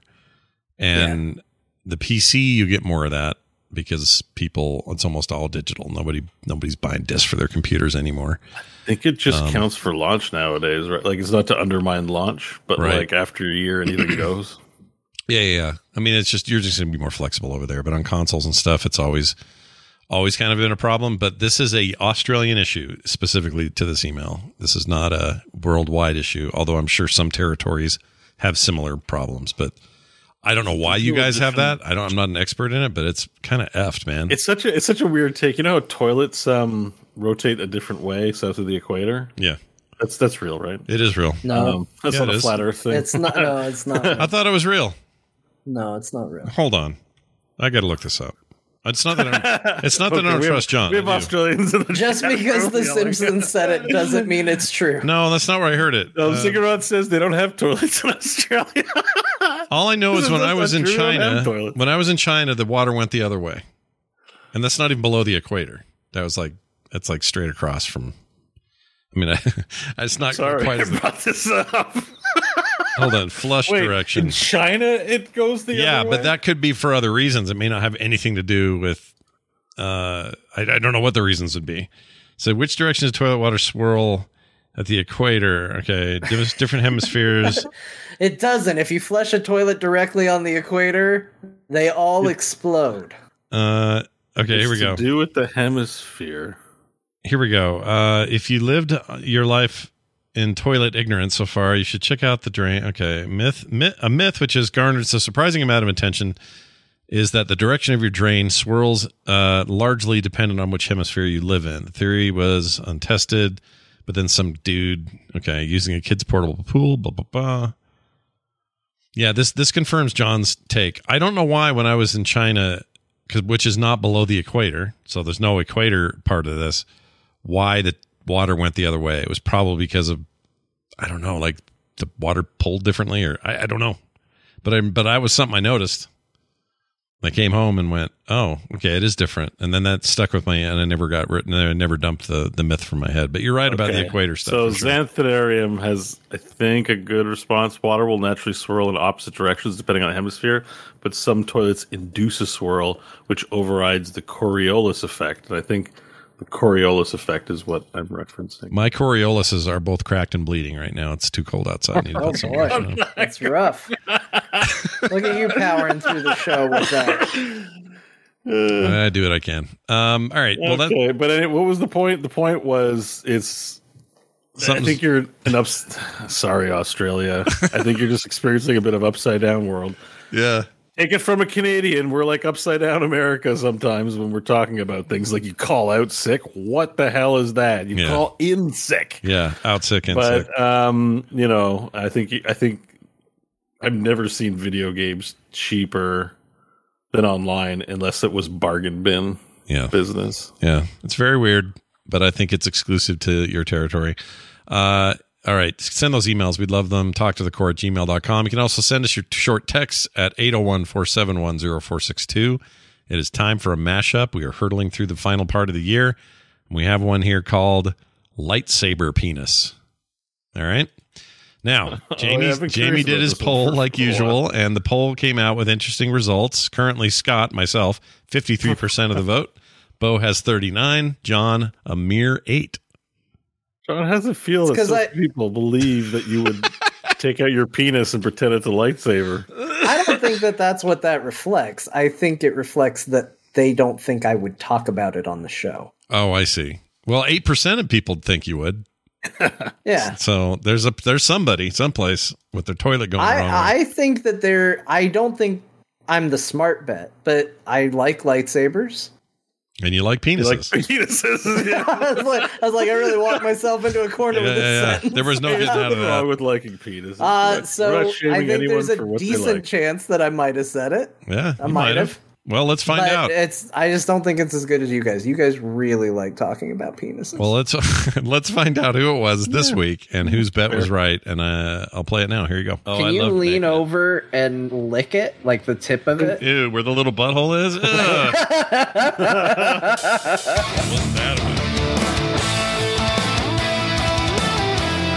Yeah, it is- sometimes it's not what we do, but it's what we do after what we do that really matters. That's what my mom used to say. It's not about the dump you're taking; it's about the toilet paper you pull the right direction. She'd say. Really? Is, is that real? That, that sounds real. Yeah, huh? yeah, that's a momism. She says it's not Wow. about how you poop, honey. It's how you wipe. Really? Oh yeah. When are we going to see the guy with the tall hair? Who's that guy? He's your discount um, Guile. Can't remember his name. Heihachi? No, who's the one with the really tall hair? Why do I think it's Jake? I don't know. Uh, Jake? Oh, Paul. oh, Paul. Jake Paul.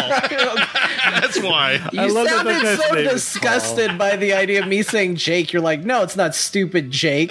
yeah, it's Paul, John. Come on, get with it. Why didn't you know? I had a friend growing up who was half Lebanese, and he'd call me a dirty Nazi, and I'd call him a dirty leb, and that was okay. A dirty leb? We were cool Oh. with it. Yeah. I thought you were going to go full. Um, let's put it this way so it doesn't sound bad. You were going to say moisture remover cabeza, which translated is. I'll say the Hi, two words separately. moisture remover would be uh, what? What do you use when you get out of the shower? Oh, I What do know you- what you're- Towel. Moist. Yeah. So a towel. Okay, don't keep walking into it. You are just. I'm watching you just pick up a shovel and Yeah, just we're- we're- vigorously start digging. We're, we're playing with dynamite. It's like we're three year olds, and we're like, well, what is it? We start playing drums with sticks of dynamite here. Everybody should be wiping. Yeah, I know wipe. Bo is into alternative methods. Look, I, if you want to know about my wiping, because I don't think I definitely think do. I'm going to make some listeners mad if I talk about it here. Fine, I, I I do a little dip. Okay. Wait, what? Wait. What's a little? What's a dip? little I dip? don't like dry wiping. Okay. So Okay. most of the time, like, oh, I will sh- I will full shower. I don't have a bidet, so I will full shower after every poop.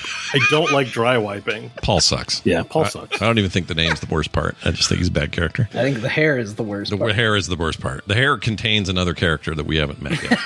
a lesser character. yeah, eventually they're going to reveal who's under there. But If there was a, like a pixie in his hair called Todd that gave him advice, that Todd. be awesome. Paul, and then it'll be Paul and Todd. Yeah, The Adventures of Paul and Todd. I'm looking forward to that spinoff. When you have to poop while we're doing the show, you have not come back with wet hair. Yeah, no, you can just shower your ass. like you don't have to So do. what- Wait, so when you gone to poop during break time on the show, you poop, Soap. then you Soap and run the shower and just stick your butt in the shower? Yep, leave the shirt on, fold it up over my head, whip the pants down, clean the butt. I don't come even know what to I, say. I can't sit here knowing there's like skid mark juice in there. It's got to be clean. Yeah, he's a good looking guy. You'd make out with him, right? Yeah, I think so. You'd touch wiener. I think so. I don't Bo, know. Bo would touch wieners. Of course, he I, would. I don't. I don't like Depends on what led up to the kiss, really. Maybe. What if he said, "Bo, I want to play lightsaber penis. Do you want to play that with me?" Probably not. Okay. All right. I'm just. I just want to know how But far. like you that, go. would, if a girl came up to me and said, "I want to play lightsaber penis," I'd be like, "I Well, don't know that's- about this that's person." just ridiculous. Well, that would be There's weird only though, one because person with the lightsaber. Eh, right, that's the single lightsaber. Still play lightsaber penis with one lightsaber. don't you guys know the rules? Yeah, but then you, what is she there for? You can do what that is by she? yourself without the girl asking you. Yeah. What is? Well, you could you could play solitaire version as well. Like, I don't remember any of that discussion. yeah, I don't remember. I mean, I, I almost The feel like I got juice. AI duped. Like somebody made an AI fake conversation about us. I think Never there's know. some cutting in there. I, I think Well, definitely. I think that first little bit where John's like, "Please lick it," and and you're like, "What the butthole?" I feel like those are two different contexts. I feel like those are two different conversations that got put together into one line. I don't have any memory of any of it. But thank you, Jamie, for keeping history alive and uh, doing these. We got more leading up to the end of the year, and I'm very excited about them. Big thanks to him.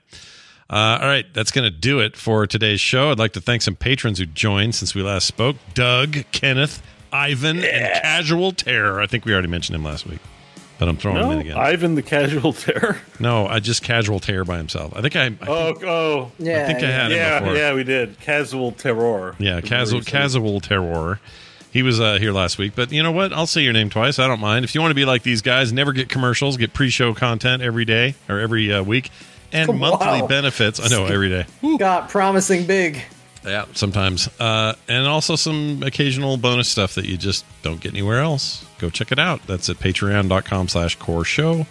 And uh, if you're looking for the website with everything else there, you can find it at frogpants.com/slash core. I think that's it.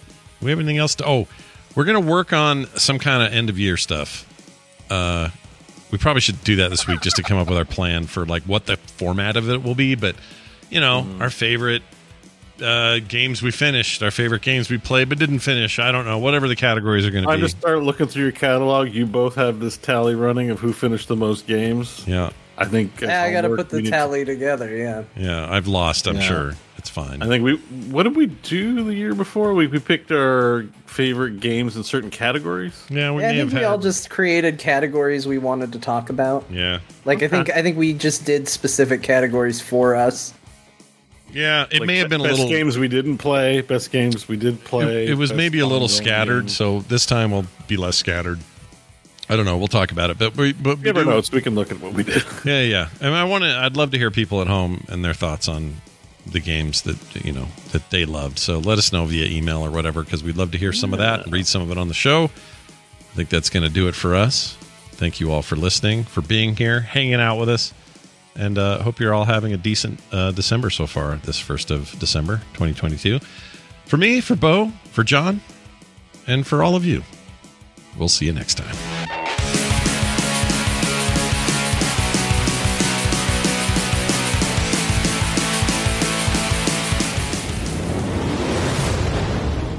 This show is part of the Frog Pants Network. Yes. Get more at frogpants.com.